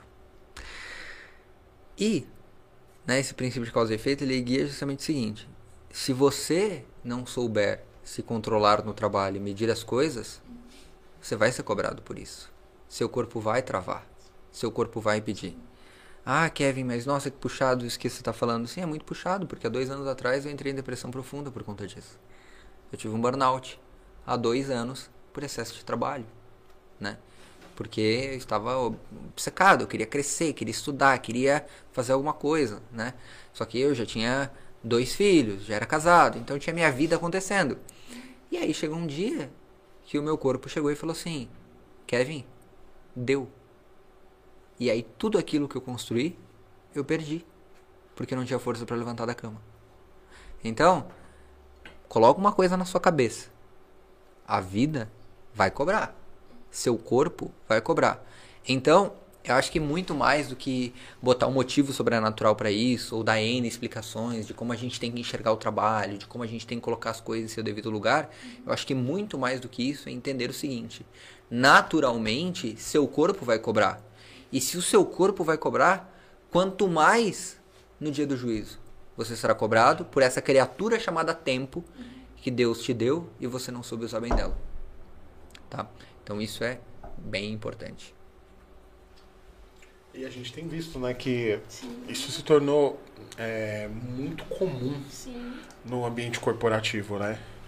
É, as pessoas vão, elas debruçam lá numa carreira de uma forma compulsiva, de uma forma totalmente sem volta, né? A pessoa literalmente mergulhou na carreira dela, ela tem um objetivo, quando tem, porque às vezes não, não é a questão nem, não é- a pessoa não sabe nem aonde ela quer chegar, mas ela tá ali compulsivamente num projeto, ela tá ali compulsivamente numa sobrecarga psicológica também, porque tem algumas realidades que literalmente te sugam, né? A gente vê que isso está acontecendo muito com a galera de TI, que são os horários muito alternativos, com a galera. Ah, bom, isso já aconteceu com os médicos, na verdade isso sempre aconteceu, né? Isso sempre existiu. Talvez hoje seja um pouquinho mais popular. Sabe por que, que, sabe por que, que hoje essa realidade ela é muito mais tangível? É porque em cada geração, a cada 10 anos, quando há uma troca de geração, né? Imagina, daqui a 10 anos, meu filho mais velho vai estar com 15.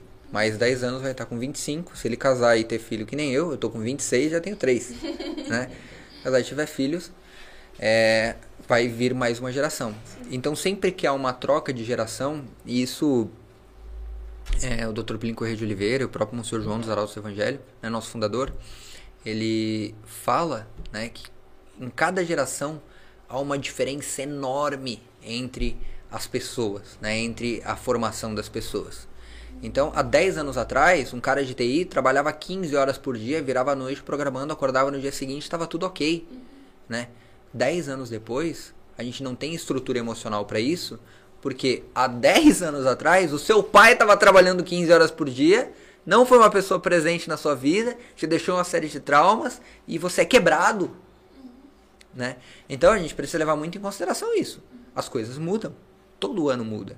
Então, claro, é, é um assunto que está em voga hoje, é evidente, né? O assunto da depressão, do burnout, do workaholic e tudo mais. É claro que está muito em voga. Por quê? Faz parte do nosso cotidiano. É, é, eu sempre digo assim, para para amigos próximos. Eu digo, olha, se, se vocês não passaram no psiquiatra uma vez na vida, certeza que vocês têm algum tipo de problema, só não descobriram ainda. Porque todo mundo deveria passar lá. Né? A nossa geração é quebrada. Não tem como. Não tem como. Né? E imagino que vai ser a geração dos meus filhos. Se não entrar uma graça, se não vier. é, a- se a mão de Deus não vier, o que, que vai acontecer? Sim. É aquilo que a gente estava falando. E ao mesmo tempo, e aqui trazendo um sentido sobrenatural, tomar um café, e aquelas coxinhas estão muito boas, viu? Ah, cadê a linha pra... Eu não vou. sentar? É, Ela tá rindo, mas que acabou de contar. Minha esposa tem ouvido a- biônico, a- as bolinhas de queijo estão maravilhosas, entendeu? É, mas assim, o São Luís. Ah, mas tá bom. Quem não gosta de salgadinho frio? Claro, maravilhoso. É.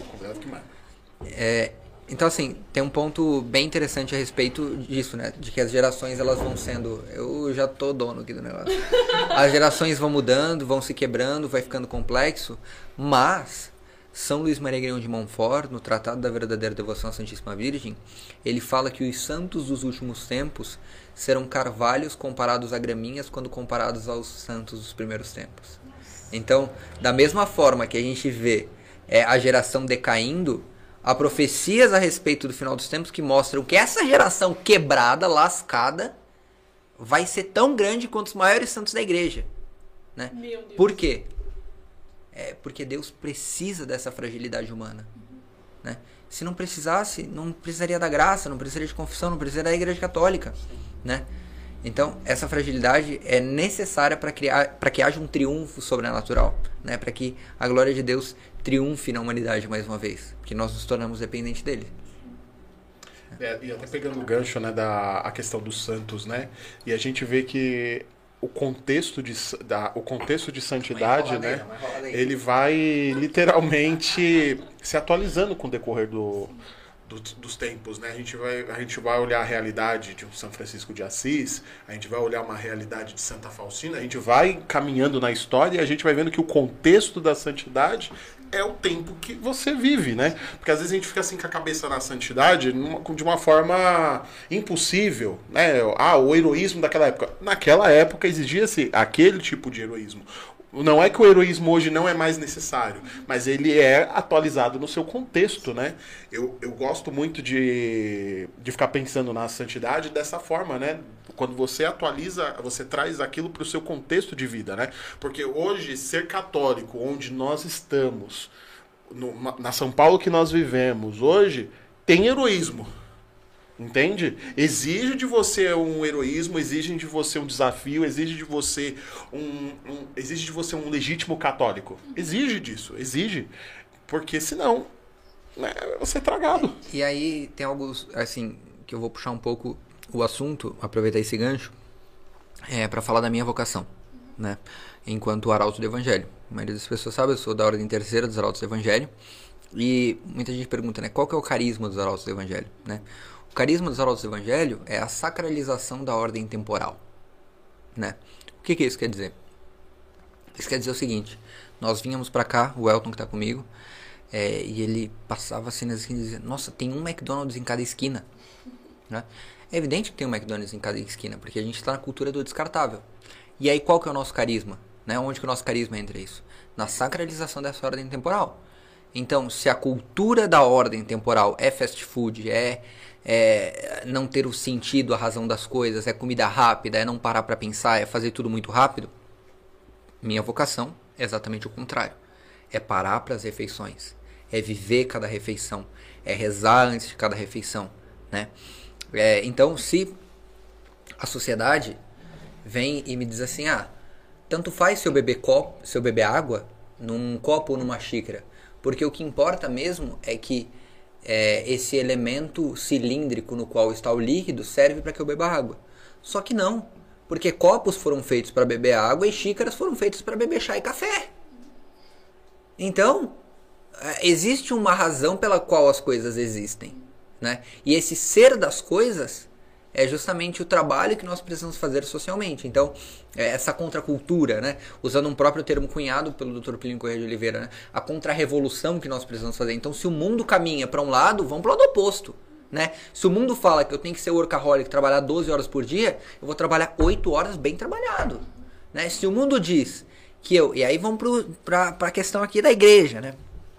Se movimentos, se pregadores, se pessoas dizem você tem que chegar não, porque você precisa é, fazer é, tantas horas de adoração por dia, porque você precisa fazer isso. Não, meu amigo, eu tenho que ver minha vocação. Entendeu? Claro, é evidente, se eu puder, eu vou fazer. Só que assim, eu tenho uma realidade pela qual Deus me chamou e existe uma razão de ser pela qual Deus me chamou para ela. Se Deus quisesse que eu ficasse adorando o Santíssimo Sacramento 24 horas por dia, ele tinha me chamado para uma ordem contemplativa, não para ser pai de família. Então, existe uma razão de ser das coisas. Ponto. Né? E aí, é assim que a gente tem que olhar a sociedade. Né? E aqui, eu acho que com tudo que a gente falou, eu acho que isso aqui encaixa muito bem, né? Porque, ah, empreendedorismo, é, ah, trabalho, santidade, vida espiritual, workaholic. Cara, super simples de resolver tudo isso. Qual que é o ser das coisas? Né? Uma pergunta que ninguém se faz. Quem é você? Né? Quem é você? Né? Quem sou eu? Quando você vai, quando você está numa situação, essas perguntas que mandaram para nós. Ah, me mandaram fazer um post em homenagem a LGBTQYZ. Quem é você? Você compactou com isso? Não. Então você não precisa me perguntar o que você precisa fazer. Se você meditasse sobre o assunto e tivesse um compromisso em viver com a verdade, não estou julgando a pessoa que fez a pergunta. Calma.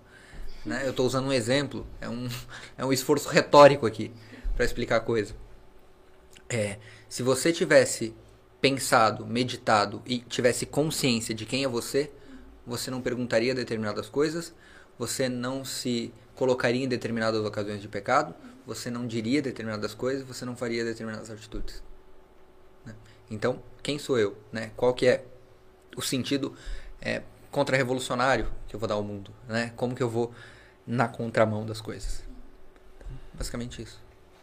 Essa, esse desafio, né, digamos, a gente pode entender isso como a, é literalmente o motivo da igreja existir, né? A, a igreja existe exatamente para que a, o, o reino de Deus aconteça, né? Então é, é muito amplo, né? Isso, isso tudo, mas por outro lado é muito ordinário. É, é esposo sendo esposo, é esposa sendo esposa, é médico sendo médico, dentista sendo dentista, né? É, é muito ordinário. Às vezes a gente fala de uma, de uma forma que fica parecendo que uma coisa assim, muito longe, né? Da realidade, Não, é, não é. mas assim, não. Não é. É, é é, tá ali no seu ordinário, todos os dias, né?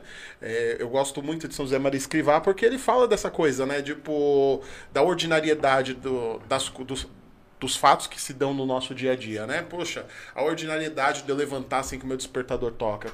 Existe muitos méritos nisso, que muitas vezes a gente não percebe. Mas isso faz. Isso, ó, ó, há muitos méritos em jejum. Há muitos méritos numa vida de oração. Mas se eu oro e eu negligencio a minha vocação, peraí. Algo de errado não está certo. Há muitos méritos em você é, fazer as coisas na maneira que elas foram feitas. Então, há muito mérito, por exemplo, né, hoje nessa cultura da produtividade, né? Porque todo mundo agora virou coach de produtividade. É uma desgraça. Da depressão entrar na internet todo dia. Não, porque você tem que ser produtivo. Ah, produtivo escambau, meu amigo. Eu quero trabalhar, entendeu? Mas assim, há muito mérito em você cumprir o seu Pomodoro Timer ali, seus 25 minutos de trabalho, focado, e fazer seus 5 minutos de descanso. Há mérito nisso. Por quê? Porque a gente está sendo bombardeado de informação a todo momento. Aí Você coloca uma música no YouTube, se você não tem YouTube Premium, você vai ser bombardeado por 15 mil anúncios ali, entendeu? Então você tá ali escrevendo e de repente vem a Anitta fazendo propaganda da Ola. Tipo, cara, pelo amor de Deus, entendeu como é que você vive desse Pra jeito? mim tá vindo um negócio da maçonaria. Sério? Sério. Eles, Eu eles erraram o tráfego, eu acho. Eu assinei o YouTube Premium por isso, pelo amor de Deus. Terrível. Mas é é bem isso mesmo, né? E eu, essa questão do ordinário, é- eu, eu realmente me desmistificou muita coisa pra Sim. mim, sabe? Tipo, individualmente falando, porque eu percebi que muitas coisas. Às vezes, às vezes a gente quer buscar muita alternativa pra. Você quer É. que. Você quer, você quer assim, você tem uma dúvida. Aí você quer. Você não quer a opção A, B e C. Não, você quer a A, B, a C, a D, a E, F. Sabe? E, tipo assim, pra, pra que tanta alternativa? Se a resposta tá ali no. Você só precisa da resposta certa. Né? Às vezes a gente fica buscando muitas alternativas pra uma coisa que é simples, mano. É... Não, e pensando até nessa questão que, que a gente tava comentando de tipo. É, que Deus suscita os santos de acordo com os tempos. Eu vejo, por exemplo, né, hoje tem se falado muito sobre a questão de São José Maria Escrivá, ou a questão. Ah, desculpa, viu? Eu não sou uma boa funcionária. Faz o seu trabalho, Igor. Ela podia falar Pelo amor de Deus, é, pelo Eu não de sou Deus. uma- Ela vira assim o microfone daqui. Igor é Eu não tô virando tanto nesse. É... Olha, eu perdi até o fio da meada, tô desmemoriada hoje. Você falou de, dos santos que Isso. vivem as realidades da vida e que têm vontade de explodir as pessoas. Isso, exatamente. E aí. Não, mas eu, eu vejo muito assim que hoje se fala muito, por exemplo, de São José Maria Escrivá, ele meio que tá em alta, n- n- né? Então, stop trends. Exatamente. Ou dos santos casados, por Santa exemplo. Terezinha também tá nos top trends. Minha vocação, meu amor. Não, mas ó, ou então dos santos casados, mas é porque eu vejo que é uma realidade de hoje, assim, que as pessoas é, talvez não tenham mais tanto essa. E aí, por enfim, em situações, essa. É, Ah, deixa eu pensar em, ir para um, um monastério, deixa eu ir para uma congregação religiosa e tal.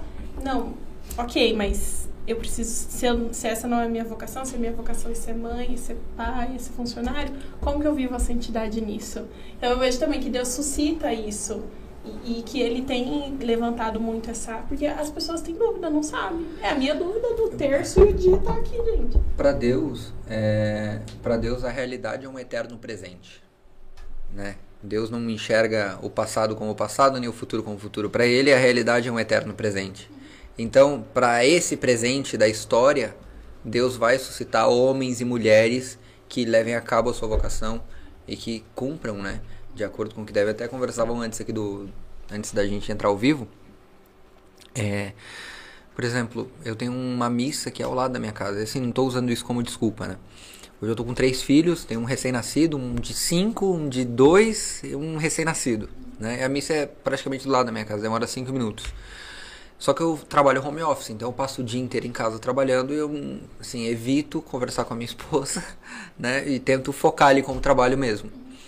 E às vezes vem a tentação de você, ah não, eu vou à missa, mas você vai para fugir da sua responsabilidade. né? Porque você sabe que se você ficar, vai ter que, ah, vou ter que trocar fralda, vou ter que dar banho na criança, eu tô cansado, tô com dor de cabeça. E você foge da sua vocação, né? Então, às vezes, e assim, não, não entendam isso como algo definitivo, é uma opinião pessoal, mais uma vez. É, há mais mérito, né? Em você fazer esse sacrifício de não. É, a liturgia que eu vou viver hoje vai ser a liturgia do lar. Né? A liturgia do meu cotidiano, a liturgia de trocar uma fralda, a liturgia de ficar com a minha esposa, porque talvez hoje essa seja a única oportunidade que eu tenho de conviver com ela, conversar com ela, ver como é que ela tá, é, cuidar dos meus filhos, estar com eles, né? Então, é, ter isso bem claro, assim, de que a gente tem, nós, nós todos temos, por sermos batizados, a vocação de ser é, rei e sacerdote, né? Então o homem é o sacerdote do lar, então tem um, um dever ali com as minhas ovelhas. É, Eu vi uma vez o, aquele Rafael Broadbeck? Ele tava. Perguntaram alguma coisa sobre essa questão do trabalho, porque ele é delegado. E aí ele parece Ele mata que ele pessoas. tem. É, parece que ele tem, acho que alguns dias que ele fica de sobreaviso, né? Digamos assim. E aí perguntaram pra ele, bom, se você tiver, sei lá, no seu momento do dia que você tá fazendo suas orações e te acionaram, o que, que você faz? Ele falou, ué, mas não, é, não tá claro? Eu paro as minhas orações ali, vou cumprir com o meu dever, volto e depois continuo. Se for possível cumprir meu. Se eu tô, sei lá, rezando o terço, vou tentar ir rezar o terço dirigindo, enfim, alguma coisa assim. Mas por quê? Ele tem um dever. Então. É, e mais do que isso, cumprir, assim. é, eu acho que o que falta hoje para a nossa geração de religiosos, né, essa vocação de gente católica, é entender, assim, nem todos se dão conta disso, porque é difícil, tá? É muito difícil a gente chegar a essa conclusão de que existe uma coisa chamada vida real, né? Então assim, você lê a história de Santa Teresinha, ah, nossa, como Santa Teresinha é maravilhosa e tudo mais, né? E aí você olha pra história dela, eu falava isso antes no começo, né? Se você conseguiu passar da primeira parte da história de uma alma, você já ganhou um lugarzinho no purgatório, entendeu? Porque suportar a leitura daquele livro no começo é um negócio complexo, né? Você lê a vida de Santa Teresinha, você olha pra São Luís Martão, você passa a admirar ele, porque muito menos se dá uns petelecos na cabeça do seu filho, entendeu? E aí você vê, não, existe esperança, né? Existe uma realidade pela qual eu posso ver e que Deus me chama. Então, peraí, vamos viver bem essa realidade aqui, né? Não vou, é, aquela aquela história, né? O sujeito passa o final de semana todo com a família e começa a trabalhar na segunda-feira. Aí a partir de segunda que ele começa a descansar, né? Porque dá muito mais trabalho ficar com a família do que você trabalhar de segunda a sexta. Então o cara vai pro trabalho pra descansar. E aí final de semana ele vai trabalhar. Tadinha da Dailane, eu ouvi você falando isso. Mas é que eu trabalho em casa, então não faz diferença, eu tô sempre aí. Entendeu? Elane, te amo. É nóis. E é essa questão, né, do, do trabalho, da, dos deveres, né? A gente vê que o, jovem ele tem muita dificuldade com isso. Porque ele acha que. Ele é jovem, né? É uma desgraça. É, já Jovem começa de por aí, já começa isso. por aí, né? O jovem sendo jovem. Mas assim, e querendo fazer joyvices. Jovem. Mas aí você vê lá, né, a pessoa. É que muitas vezes ela não sabe ler, né? Mas beleza. Mas assim, ela vai lá e ela pega lá, né? Eu falo que as pessoas compreendem errado muitas vezes Santa Terezinha, né? Porque as pessoas vão lá, ela, elas pegam Santa Terezinha, né? Um, um prodígio da vida interior, chamada para isso, né? Vivendo a excelência disso. Ela, ela pega lá a pequena via, ela desconstrói toda a pequena via. E ela quer viver uma pequena via na vida dela, só que a- a- o problema dela é ela. É o livre exame da pequena via. É, não, mas a minha vocação é o amor. Eu vou ser o amor no coração da igreja. Sua vocação é deixar de ser uma desgraça, entendeu? É você fazer alguma coisa de útil, é você passar a entrar no Mercado Livre pra ver o preço das panelas da Tramontina, entendeu? Essa é a sua vocação. E quando tem promoção, Fazer você ir lá e cama. comprar. Fazer entendeu? a sua cama. É, essa é a sua vocação, acabou. É claro, a gente tá usando esses exemplos aqui, é isso que fica claro, né? É extraordinária a história de Santa Teresinha, é extraordinário chamar a santidade. Só que assim, para que nós consigamos ir mais alto, vocês precisam entender o seguinte: você precisa primeiro colocar os pés no chão e entender que existe vida, né? Existe vida real. Existe uma coisa chamada realidade, mundo, pessoas, seres humanos, né? Então, se você não botar os pés no chão, você não vai a lugar nenhum. É ser humano, né? Ó, Osias. Osias. Nossa, gostei do nome. Ia fazer uma piada, mas tudo bem. Se não sei, depende. Se for a piada que a gente costumava fazer, a gente escutou numa formação que a gente não podia mais fazer. Ah, mas como eu não tava nessa formação, então se explode. É, Kevin, é importante viver momentos de lazer no seu dia a dia? Sair do meio da correria, ouvir música, caminhar, isso também é santificante? Meu amigo, massacrado na rotina que eu tô hoje, sair pra caminhar no meio do dia vai ser pior do que caminhar, entendeu? É, então assim, pode ser que seja, entendeu? Mas é aquela coisa, tudo depende da intenção, né? Então, não, eu preciso sair aqui do meu trabalho pra meditar. Tá, mas peraí, ficou 15 pendências no seu trabalho, você vai meditar o quê? Qual é a verdade que você vai apresentar diante de Deus? Ah, Senhor, olhe pra mim como eu sou piedoso e tudo mais, mas um profundo incompetente no trabalho. Entendeu? Assim, claro, pode ser, né? É, e cara, assim, trabalhe aquela, aquela máxima, né, da internet, né? Trabalhe com aquilo que você gosta e passe a odiar aquilo que você mais gosta. Não, assim, é, não existe segredo. Que aspas, hein? É, assim, é. Viver momentos de lazer no seu dia a dia é importante, mas assim, como eu disse, existe vida real. Então, cara, a vida é difícil mesmo, entendeu? Você tem que aceitar que, infelizmente, você não vai conseguir ouvir Slipknot no trabalho e a vida é assim mesmo, porque vai ter uma pessoa atazanando seu ouvido e você tem que ficar atendendo o telefone. Entende? Né, Eu sou uma pessoa extremamente criativa, assim. Né? Eu gosto muito de criar, gosto muito de desenhar as coisas, pensar em ideias e tudo mais. E assim, é uma morte todo santo dia, olhar minha agenda e ver quantas reuniões eu tenho pra fazer. Porque é, eu queria estar trabalhando, entende? E tudo bem? E tá tudo bem, né? Porque precisam de mim nesse, nesse aspecto e eu vou ter que fazer um sacrifício pessoal. Se fosse pra eu fazer o que eu quisesse, né? Eu seria o meu próprio Deus, viveria minha própria realidade e no instalar de dedos resolveria todos os meus problemas. Só que infelizmente não é assim, né? Felizmente, na verdade, porque se fosse assim, seria pior ainda. Sim. E essa questão, né, do da vida real mesmo, né? Porque a gente, a gente percebe que as pessoas às vezes elas fantasiam uma ideia de realidade que, desculpa, Ou fugir, é, ou fugir realmente da sua, É o que das eu- suas obrigações. É o que eu chamo carinhosamente de fetiche intelectual. né? As pessoas elas têm uma ideia na cabeça delas de um mundo ideal que nunca vai se realizar. Entende? Aí a pessoa fica idealizando um mundo em que todo mundo é perfeito, em que meu trabalho é maravilhoso. E meu amigo, seu trabalho que trabalhar naquilo que você gosta. é, assim, é, dando exemplo, assim, como eu disse, eu trabalho em empresas que são católicas, mas a gente tem discussões, a gente tem é, divergências de opiniões em vários aspectos, né? E aí é que entra o ser católico de fato, de enxergar para aquilo de maneira, não, isso aqui é só trabalho. Não, porque as pessoas acham que se você, você trabalha numa empresa católica, que você trabalha dentro da capela do Santíssimo, num silêncio. É, não contemplativo. né? Não, se você trabalhar comigo, esquece. Não tem silêncio, não tem contemplação, tem eu. Entendeu? O convívio comigo é um negócio assim extraordinário. Sabe? Meu, os, assim, o pessoal que trabalha comigo tem que ouvir a cada 15 minutos e que eu sou uma pessoa maravilhosa, porque eu gosto de afirmar isso. né? É uma desgraça conviver comigo. E faz parte, aceita, é o sofrimento. Temos mais perguntas? Não. É, o Igor tá com preguiça de separar. Ele tá. Ele. Ah, Entendi. ah, então tá bom. A gente vai fazer o sorteio. sorteio. Tem que fazer o sorteio. Não, calma, deixa eu fazer mais uma pergunta. Claro. Licença, obrigada. Eu quero saber como você caiu no- nos arautos. Como eu caí nos arautos. você caiu Ixi, agora vai dar mais três horas. caiu lá. Tem horário pra terminar isso aqui? Deu? Depende do seu horário. Só acaba quando termina. Não, você tem um filho recém-nascido, tá? Não, mas ele já tá dormindo já. Ai, Ó, pessoal, tem tempo pra vocês comentar ainda, entendeu? Isso. Fazer perguntas, que tá super legal aqui. O café tá frio, tem que dar uma esquentada. tem que dar uma esquentada. Pede pra mim esquentar. Com todo respeito aí. Mas vai fazer o seu trabalho direito.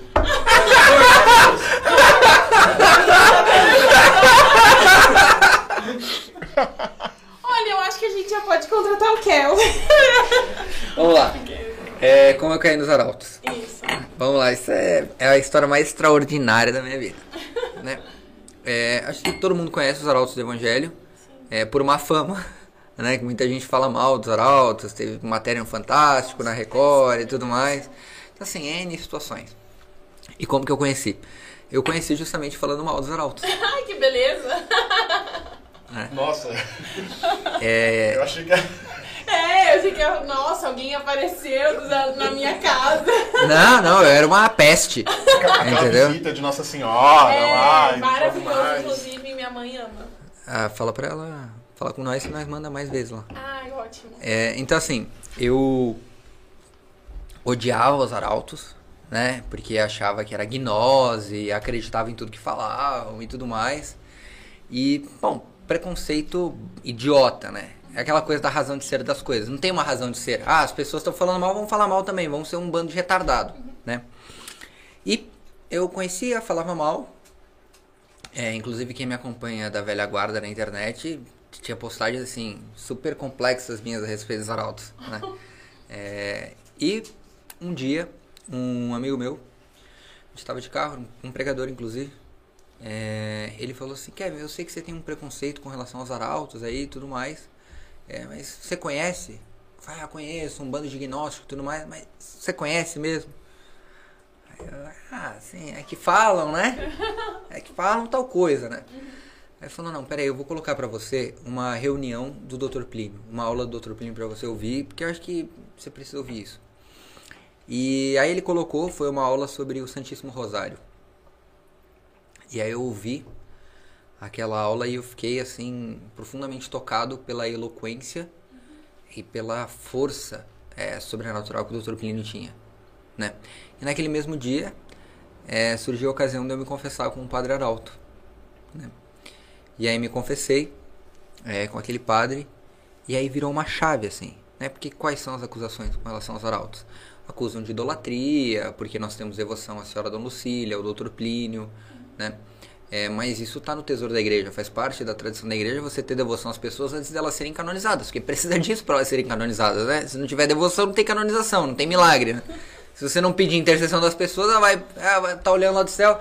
Isso é Ah, verdade, viu, gente? que vontade de fazer um milagre hoje. Não. Cu- Cuidado com, a pedrada, cuidado com a pedrada que você dá na igreja às vezes, porque né, você vai cair numa baita de uma contradição. É, então, é, bom, confessei com o Padre Arauto e aí, é, aquela, aquela coisa, né, aquelas acusações, nossa, é, essa idolatria, o Dr. Plínio, a Dona Cília, eu confessei e falei, peraí, como que esses padres, com esse zelo de salvação pelas almas, essa liturgia maravilhosa, né? Essa confissão, porque eu nunca fiz uma confissão tão bem feita na minha vida. Como que esses homens que estão dando tudo para que eu me salve são capazes de sair daqui e cometer o pecado de idolatria dentro das suas casas? Não faz sentido? E aí, puf, caiu uma caiu uma uma chavinha ali, virou uma chavinha. E eu falei assim: "Ah, beleza, então".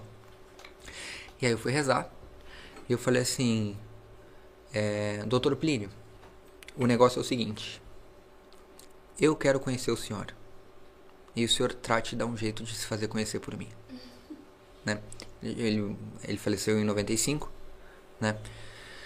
Isso foi bem no ano que o Monsenhor João, fundador dos Arautos, lançou os cinco volumes de uma tese sobre a vida do Sr. Dr. Plínio, a respeito do dom de sabedoria dele.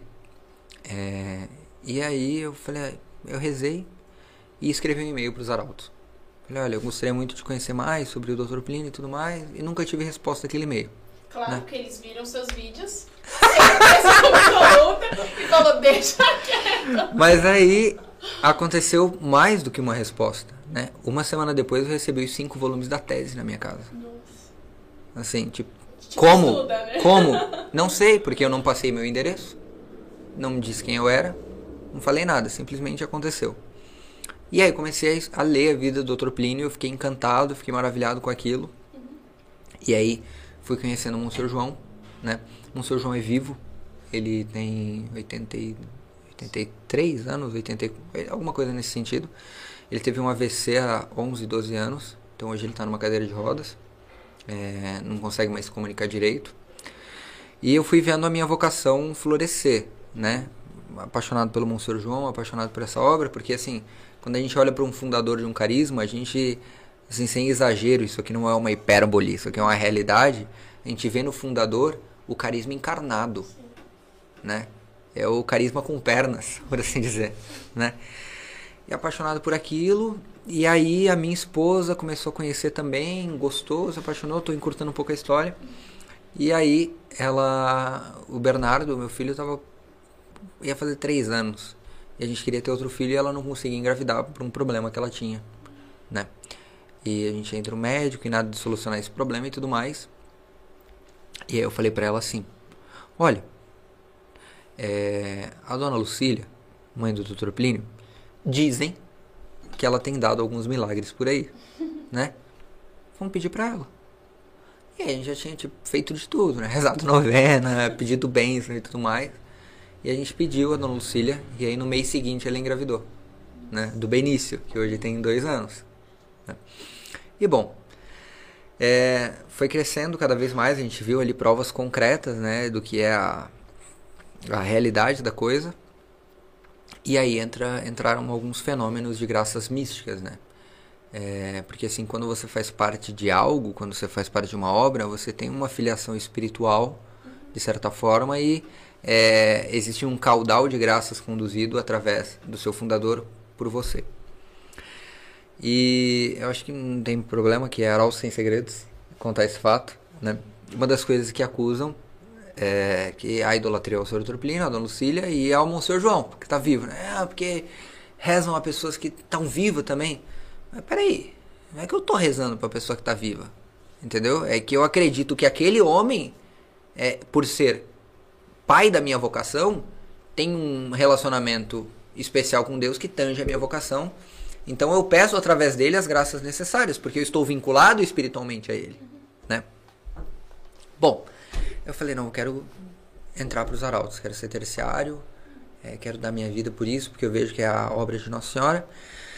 Eu falei, eu vou escrever para o Monsenhor João, que o Monsenhor João, ele está vivo, como eu disse, e ele responde todas as cartas que mandam para ele até hoje. Caramba. Né? E aí fala, ah, escreve pro Monsenhor, eu vou escrever pro Monsenhor. Aí eu falei, ah, vou escrever pro Monsenhor. E aí quando eu fui escrever pro Monsenhor, veio a tentação. Nossa, será que eu não tô indo rápido demais? Será que isso aqui é verdade mesmo? Sabe? Veio aquele. Eu falei, não vou pedir um sinal. Né? E eu fui rezei a Nossa Senhora. Eu falei assim, olha, minha mãe, se for a minha vocação entrar para os arautos do Evangelho, por favor, me dê um sinal. E aí fui dormir. E aí, quando eu tava dormindo, eu tive um sonho com o Monsenhor João, né? E ele dizia assim para mim: Senhor Kevin, ânimo, muita confiança em Nossa Senhora, porque aqui é seu lugar. Né? No sonho. E aí eu falei: Não. Eu falei: Não. Legal, temos uma confirmação aqui, né? acho que acho que isso aqui foi um sinal. E aí eu escrevi uma carta pro Monsenhor né, dizendo, me apresentando, dizendo quem eu era, dizendo é, como surgiu minha vocação, etc, etc, etc. E aí, duas semanas depois, veio a resposta da carta, né? E aí ele começa a carta assim: Sr. Kevin, ânimo, muita confiança em Nossa Senhora, porque aqui é seu lugar.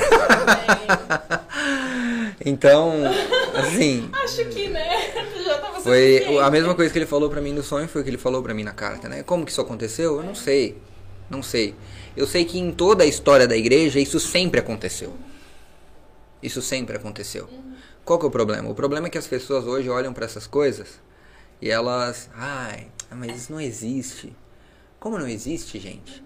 Você dizer que Deus não vai mandar santos para um período tão crítico da história é você desacreditar de Deus. Sim. Né? É você perder a fé, você apostatar. Então, assim, aqui eu estou falando da minha realidade particular né? Isso se dá em vários outros carismas na igreja, né? De várias outras formas, de várias outras expressões. Enfim. E aí, é, a gente se tornou terciário, veio para São Paulo. E é assim, assim, basicamente essa é a história, né? Fazendo assim de uma longa história, uma história bem curta. É esse o relacionamento que a gente tem. E eu acho que aqui abre um precedente excelente para falar um pouco é, disso, né? Que as pessoas muitas vezes olham, não, porque existe uma idolatria, existe um exagero. Não é que existe um exagero, não é que existe uma idolatria com relação às devoções particulares que nós temos.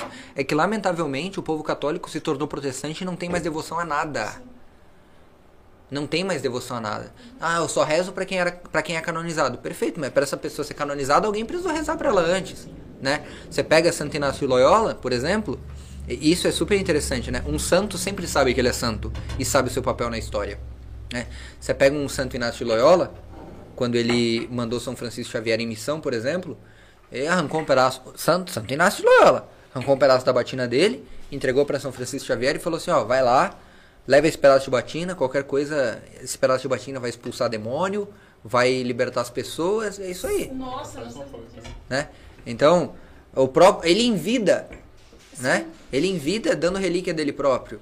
Então, claro, por quê? Porque ele é, ele se acha super orgulhoso? Não, porque a maior humildade que existe, o maior ato de humildade que existe é você saber quem você é. Né? Então, não há um exagero, não há uma deformação do que é a fé católica nos arautos do evangelho.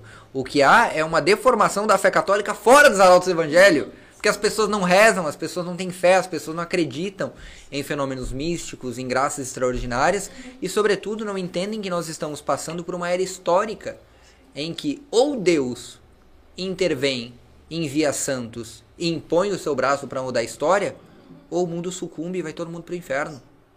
Né? Então, isso eu acho que é. a- a- a- eu gostaria muito de falar sobre isso, porque é uma dúvida que as pessoas têm, né? Então, sim, nós rezamos ao, ao Dr. Plínio, nós rezamos ao Dona Lucília, nós temos devoções particulares. Porque nós somos especiais? Não, porque nós somos católicos isso faz parte do tesouro da igreja. Os arautos do Evangelho são católicos. Inclusive, foi São João Paulo II quem nos deu a aprovação pontifícia. né? Então, nós somos uma obra a serviço da igreja. É, a gente tem essa realidade. é, nós fazemos parte, parte do Jovem Sarado, né? Ainda não é uma comunidade oficializada, né? Digamos assim, ainda tá na burocracia disso. Mas eu lembro muito da história do Júlio, de Caraguá, que é um Sim. rapaz que. Não sei lá, deve ter uns seis anos que ele faleceu. É uns- Sei lá, cadê a Tamara? A Tamara sabe tudo. É muito engraçado. E aí, é uma pessoa que ele vivia a mesma realidade que a gente aqui, como jovem sarado, como dentro do contexto nosso, ele veio a falecer dormindo, assim, um negócio muito doido e tal. E a gente sempre fala sobre essa questão, assim, a gente, nin- ninguém ainda, acho que tá pra agora alguém começar com um movimento, assim, de, de tentar levantar o que tem disso e tal, mas a gente fez um retiro uma vez com o pessoal de Caraguá e eles estavam com muita dificuldade de levantar a lista de alimentação. E o, o Júlio já tinha falecido há muito tempo, muito tempo. E aí eles estavam rezando e aí eles pediram também ajuda, né? Porque a gente é, vi, é, a galera que conheceu, que viveu com ele, conhece a história da vida dele, conhece o testemunho dele. E aí passou uns dias o Danilo. é, a família do Danilo entrou em contato, que era o coordenador de Caraguá e que estava correndo atrás da lista, e falou: Ó, a gente tem um negócio pra te entregar aqui. Sei lá, não sei quantos anos que o Júlio tinha falecido, chegou em casa um cartão VR do Júlio, da empresa que ele trabalhava. Que sei lá, porque raio de motivo mandaram em nome dele. Cara, se isso não é. Sim. Se isso não é Sim. milagre que, que intermediou, eu não sei o que, que é. Anos É. e anos depois. Eu até escrevi um texto recente, nós, assim, no último ano, muitos dos nossos padres arautos, os mais idosos, eles morreram, né? De câncer, uma série de coisas, e recente escrevi um texto é, falando sobre isso, é, que é a grande diferença entre um santo, uma pessoa que é santa e uma pessoa que é salva, né? Qual que é a grande diferença entre uma pessoa que é salva e uma pessoa que é santa? É a disposição que a pessoa recebeu a morte no momento da agonia. Essa é a grande diferença. Então a pessoa ela pode ter sido uma peste a vida inteira dela, né? Se ela enxergou no leito de morte o caráter sobrenatural e a missão que Deus deu para ela naquele momento de se oferecer talvez como vítima, de sofrer, de espiar, e ela aceita isso de bom espírito, essa pessoa é santa. Porque ela deu tudo que tinha e o que não tinha, né? Tem um padre arauto, inclusive, é, Padre Valmir, acho que ele vai fazer dois anos que ele faleceu, se não me engano. É, Padre Valmir é um padre que nós temos devoção particular também, né? Quando ele estava no leito de morte, ah, assim, não tinha mais o que fazer, né? O caixão dele já estava pronto, né? A gente só- tava só esperando ele morrer e ele não morria. assim, e aí a médica chegou para ele e falou assim: "Olha, senhor Valmir, né? Eu vim aqui para avisar pro senhor o que, que vai acontecer daqui para frente. Olha, daqui para frente o senhor vai sentir essas dores, o remédio não vai fazer mais efeito, o senhor vai começar a sentir isso, o senhor vai passar por isso. Começou a falar tudo que ele sentia, começou a descrever, né? Aí ele olhou para ela e falou assim: "Está perfeito. Se a senhora está me falando tudo isso para me fazer desanimar, desesperar ou qualquer coisa nesse sentido, saiba que eu não vou desistir. Saiba que isso aqui é o que Deus tem para mim e acabou. Eu aceito isso. Não vai ser isso que vai me desanimar, que vai me deixar, ai, Deus me abandonou. Ah, pelo amor de Deus. Né? Muito pelo contrário. Então, olha o heroísmo desse homem. Né? Ele faleceu celebrando a última missa. Ele celebrou a missa, recebeu a comunhão é, e depois de receber a comunhão ele faleceu. Né? Então, olha isso. Tem um outro padre recente, é, um padre espanhol, é, inclusive era confessor do meu filho mais novo. Meu filho tem cinco, meu filho mais velho, meu filho tem cinco anos, ele era confessor do meu filho, um padre super apostólico. É, ele teve um câncer super complexo, tirou o câncer voltou e ó, vai morrer, não tem o que fazer, né? É, e aí teve que um padre, eu, esse padre ele não tinha se dado conta de que ele ia, ia, morrer, mas ele aceitou de tal forma o sofrimento que alguém precisou ir no hospital e dizer assim pra ele, Padre fulano, a gente tá aqui só para avisar o senhor que o senhor vai morrer, tá? Não é pro senhor esquecer disso. O senhor não vai sair dessa cama. Sim, perfeito, então vamos continuar a vida, né? Meus trabalhos, minhas coisas, o que, que a gente tem que delegar, o que a gente tem que fazer. Então, olha, se, se assim, se uma pessoa enxerga a morte dessa forma, você não admira, você não é capaz de admirar nada. Nada. Absolutamente nada. É sobre isso. É, não, é que eu lembrei, é, o Ítalo Marcílio, ele fala, ele tem uma frase que ele, que ele usa bastante para dar o um exemplo disso, que ele fala, quem é você diante da morte, né? É quem é você diante da morte, né? Sim. Que é ali, porque é a realidade que por mais que a gente queira fugir, é a realidade é da onde, vida. É, é onde se, é onde se consolidam os verdadeiros Sim. heróis, é na hora da morte. Sim. É, e, Nossa, e, é e até e para nós católicos a morte deveria ser vista de uma forma Sim. que muitos de nós não têm olhado, né? E aí parafraseando Santa Teresinha do Menino Jesus, né? Minha vocação é pra Ah, dessa vez não é essa, né? Eu não morro, mas eu entro na vida, né? Então aí Aí, aí você lê a história de uma alma direitinho, entendeu? Aí você fez o exercício, de, você fez a atividade, né? E você passou de ano. Porque de fato você entendeu que a vida é só uma passagem. É, que, é quando a gente morre que a coisa realmente começa. É muito louco isso, né? De, de alguma forma, né, nós não podemos nos esquecer que nós somos chamados a uma eternidade. Seja no céu uhum. ou seja no inferno, é uma eternidade, isso é imutável. Sim. Né? Não, porque senão também aqui não tinha nada, não, não tinha sentido, Pelo né? amor de Deus, né? Senão não tinha sentido estar aqui, né? Sim. Deus é Deus, né? É. Vamos para o sorteio. Vamos para o sorteio, senhor Igor? Bora. Vamos para o sorteio. Ah, peraí, tem, tem pergunta. Eu, eu vou- Igor, não consigo ver. tem uma Você- pergunta aqui. aí? Isso. Qual a influência do Padre Paulo em sua vida? Qual o Padre Paulo? Ah, tô brincando. Padre Paulos. É... Bom, é... Ele celebrou seu casamento. Ponto, gente. Na É verdade, na verdade não Esse foi não foi ele. Não foi ele, fui eu. Ele assistiu o meu casamento, porque são os noivos que celebram o casamento, entendeu? Tudo bem. O Padre Paulo só celebraria meu casamento se eu casasse com ele, né? Aí não daria certo. É... Aí, ó, Kevin também é cultura. É... Bom, Padre Paulo eu conheço ele há quase 10 anos já, né? Ele assistiu meu casamento, uma pessoa muito próxima da nossa família, ele batizou meus dois filhos. É, o terceiro não batizou, porque não deu, e nasceu agora também, né? É, mas assim, a influência que o Padre Paulo tem na minha vida, ele praticamente moldou a minha personalidade. É, o Padre Paulo moldou quem eu sou hoje, né?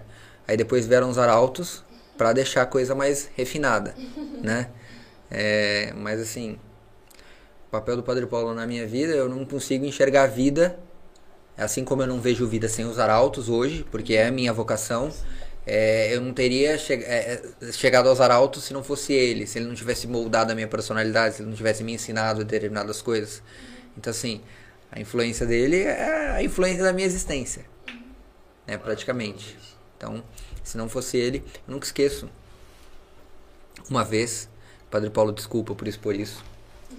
É, uma vez que eu fui a Cuiabá, é, e aí ele perguntou assim pra mim, ele falou, Kevin, o Padre Paulo é sempre foi um pai pra mim, né? Eu tenho uma história familiar bastante conturbada. O Padre Paulo me adotou, praticamente. É, e aí ele me levou pra Cuiabá uma vez e eu fiz uma confissão.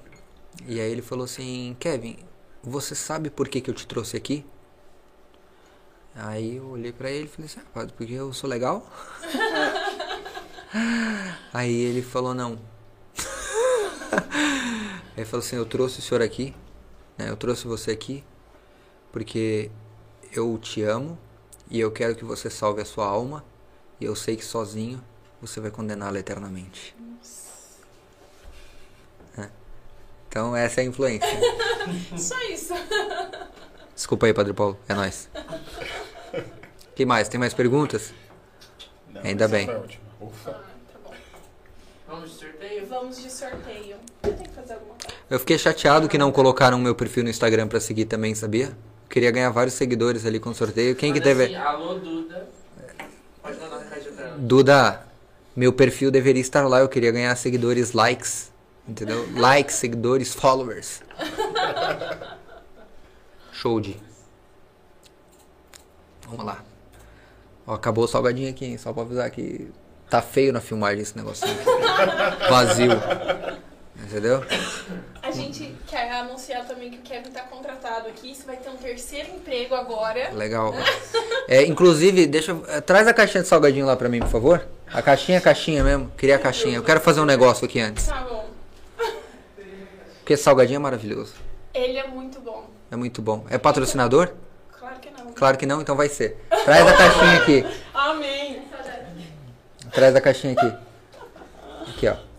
Pessoal, pessoal, é o seguinte, cadê? Foco aqui. Foco aqui na caixinha.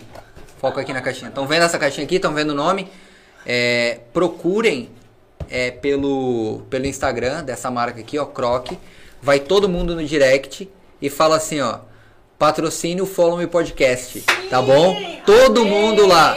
Vai todo mundo lá, manda direct, fala pra eles patrocinar, porque esse salgadinho é muito bom. Nossa, é entendeu? É maravilhoso. E depois vocês me dão uma comissão. compra, É. E salgadinho. E salgadinhos, pode ser. O primeiro sorteio vai ser. ah, É uma pessoa só que ganha um. Lumine e o box. Não, Ou é cada duas. um- Cada um ganha uma coisa. O primeiro vai ser o quê? O que você quiser, eu sou funcionário aqui só. O primeiro é o quê, produção? É Então, um menino, um O ano. primeiro é um ano de isso, Lumine. Isso, E a segunda pessoa vai ser o box. isso. Ok. Sabe mexer nisso aí? Não. Estou vendo agora pela primeira vez. Sou- Estou vendo comentários, olha lá. Conectando. A 320 comentários. Poderia ter ganhado 320 seguidores. Tá vendo? 320 comentários. Olha aí, ó. Tu vai ter que comprar o negócio, hein?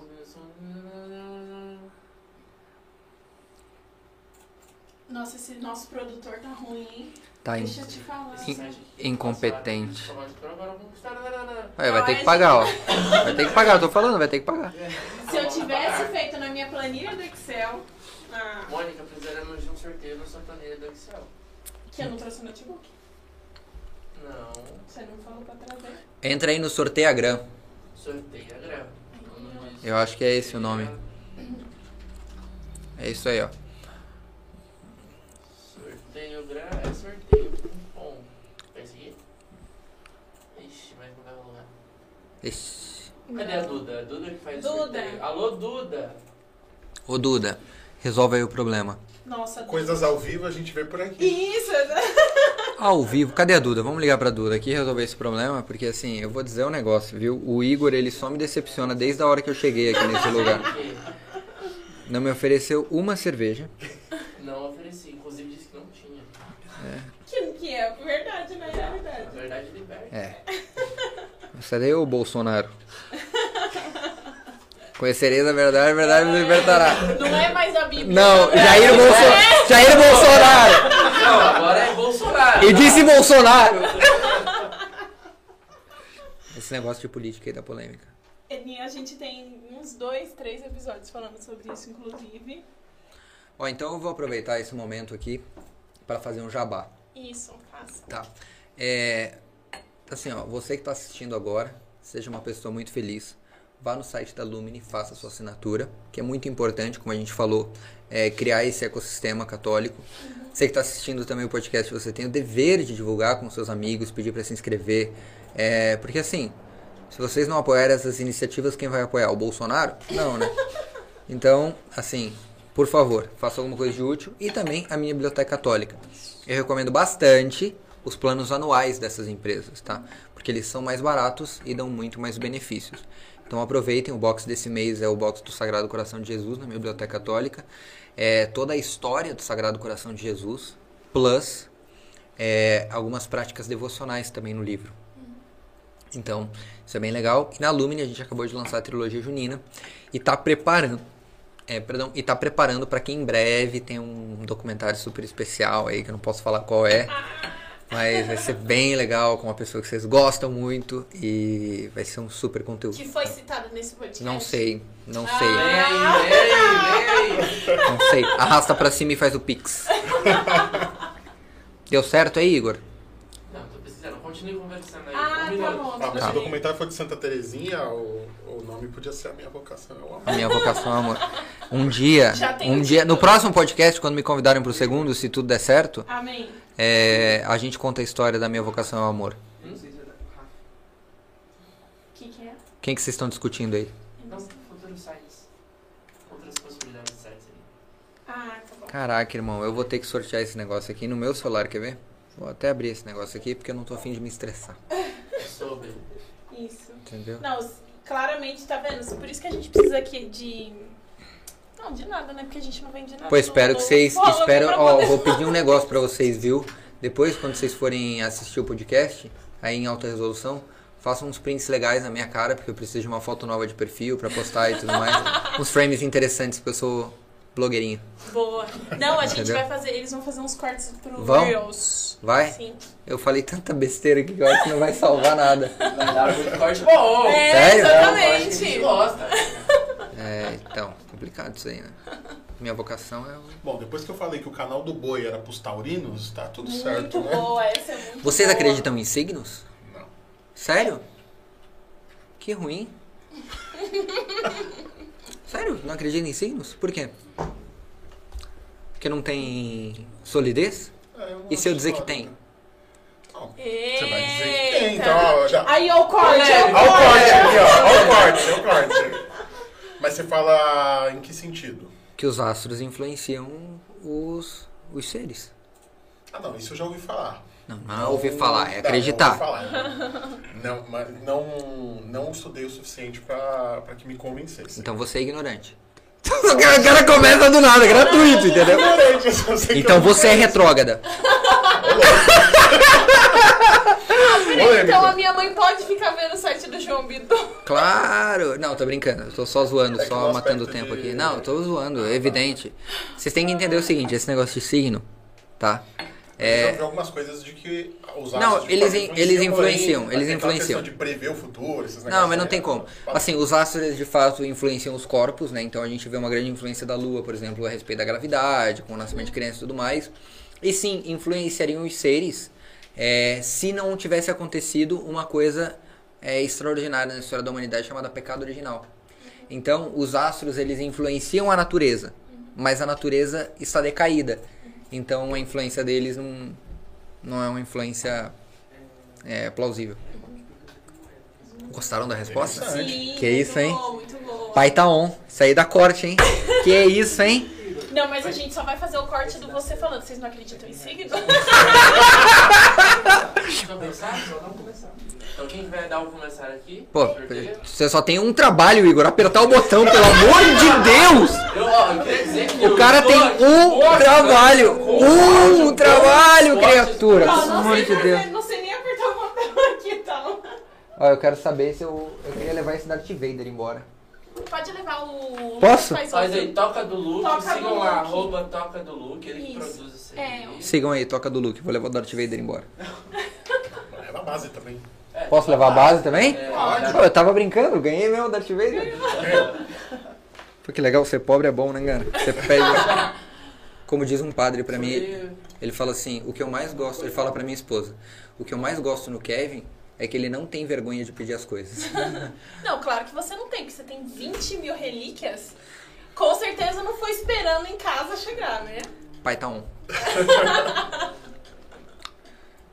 Olha aí. Matheus, senta ali, faz. Senta aqui, pode Aquilo que era só o botão, foi? Eu vou levar um desse aqui também, tá? Desse Então, pequenininho minha aqui, ó. licença, ela faz-. É, é a deixa pra Aline fazer os. Ah, é, Aline, tá vendo? Você tá começando seu empreendimento. Eu queria, eu queria uma coca. Tem coca? Tem coca. Tem? Vamos lá. Título, minha biblioteca. Só deixar aqui, minha biblioteca católica. É, minha biblioteca. É, porque a sua biblioteca pode ser pagana. Dois, dois É de cada, é de cada coisa nessa vida, olha, eu vou dizer um negócio. Começar sorteio. Isso. Pular e começar. Qual câmera? Agora mostra, mostra pra.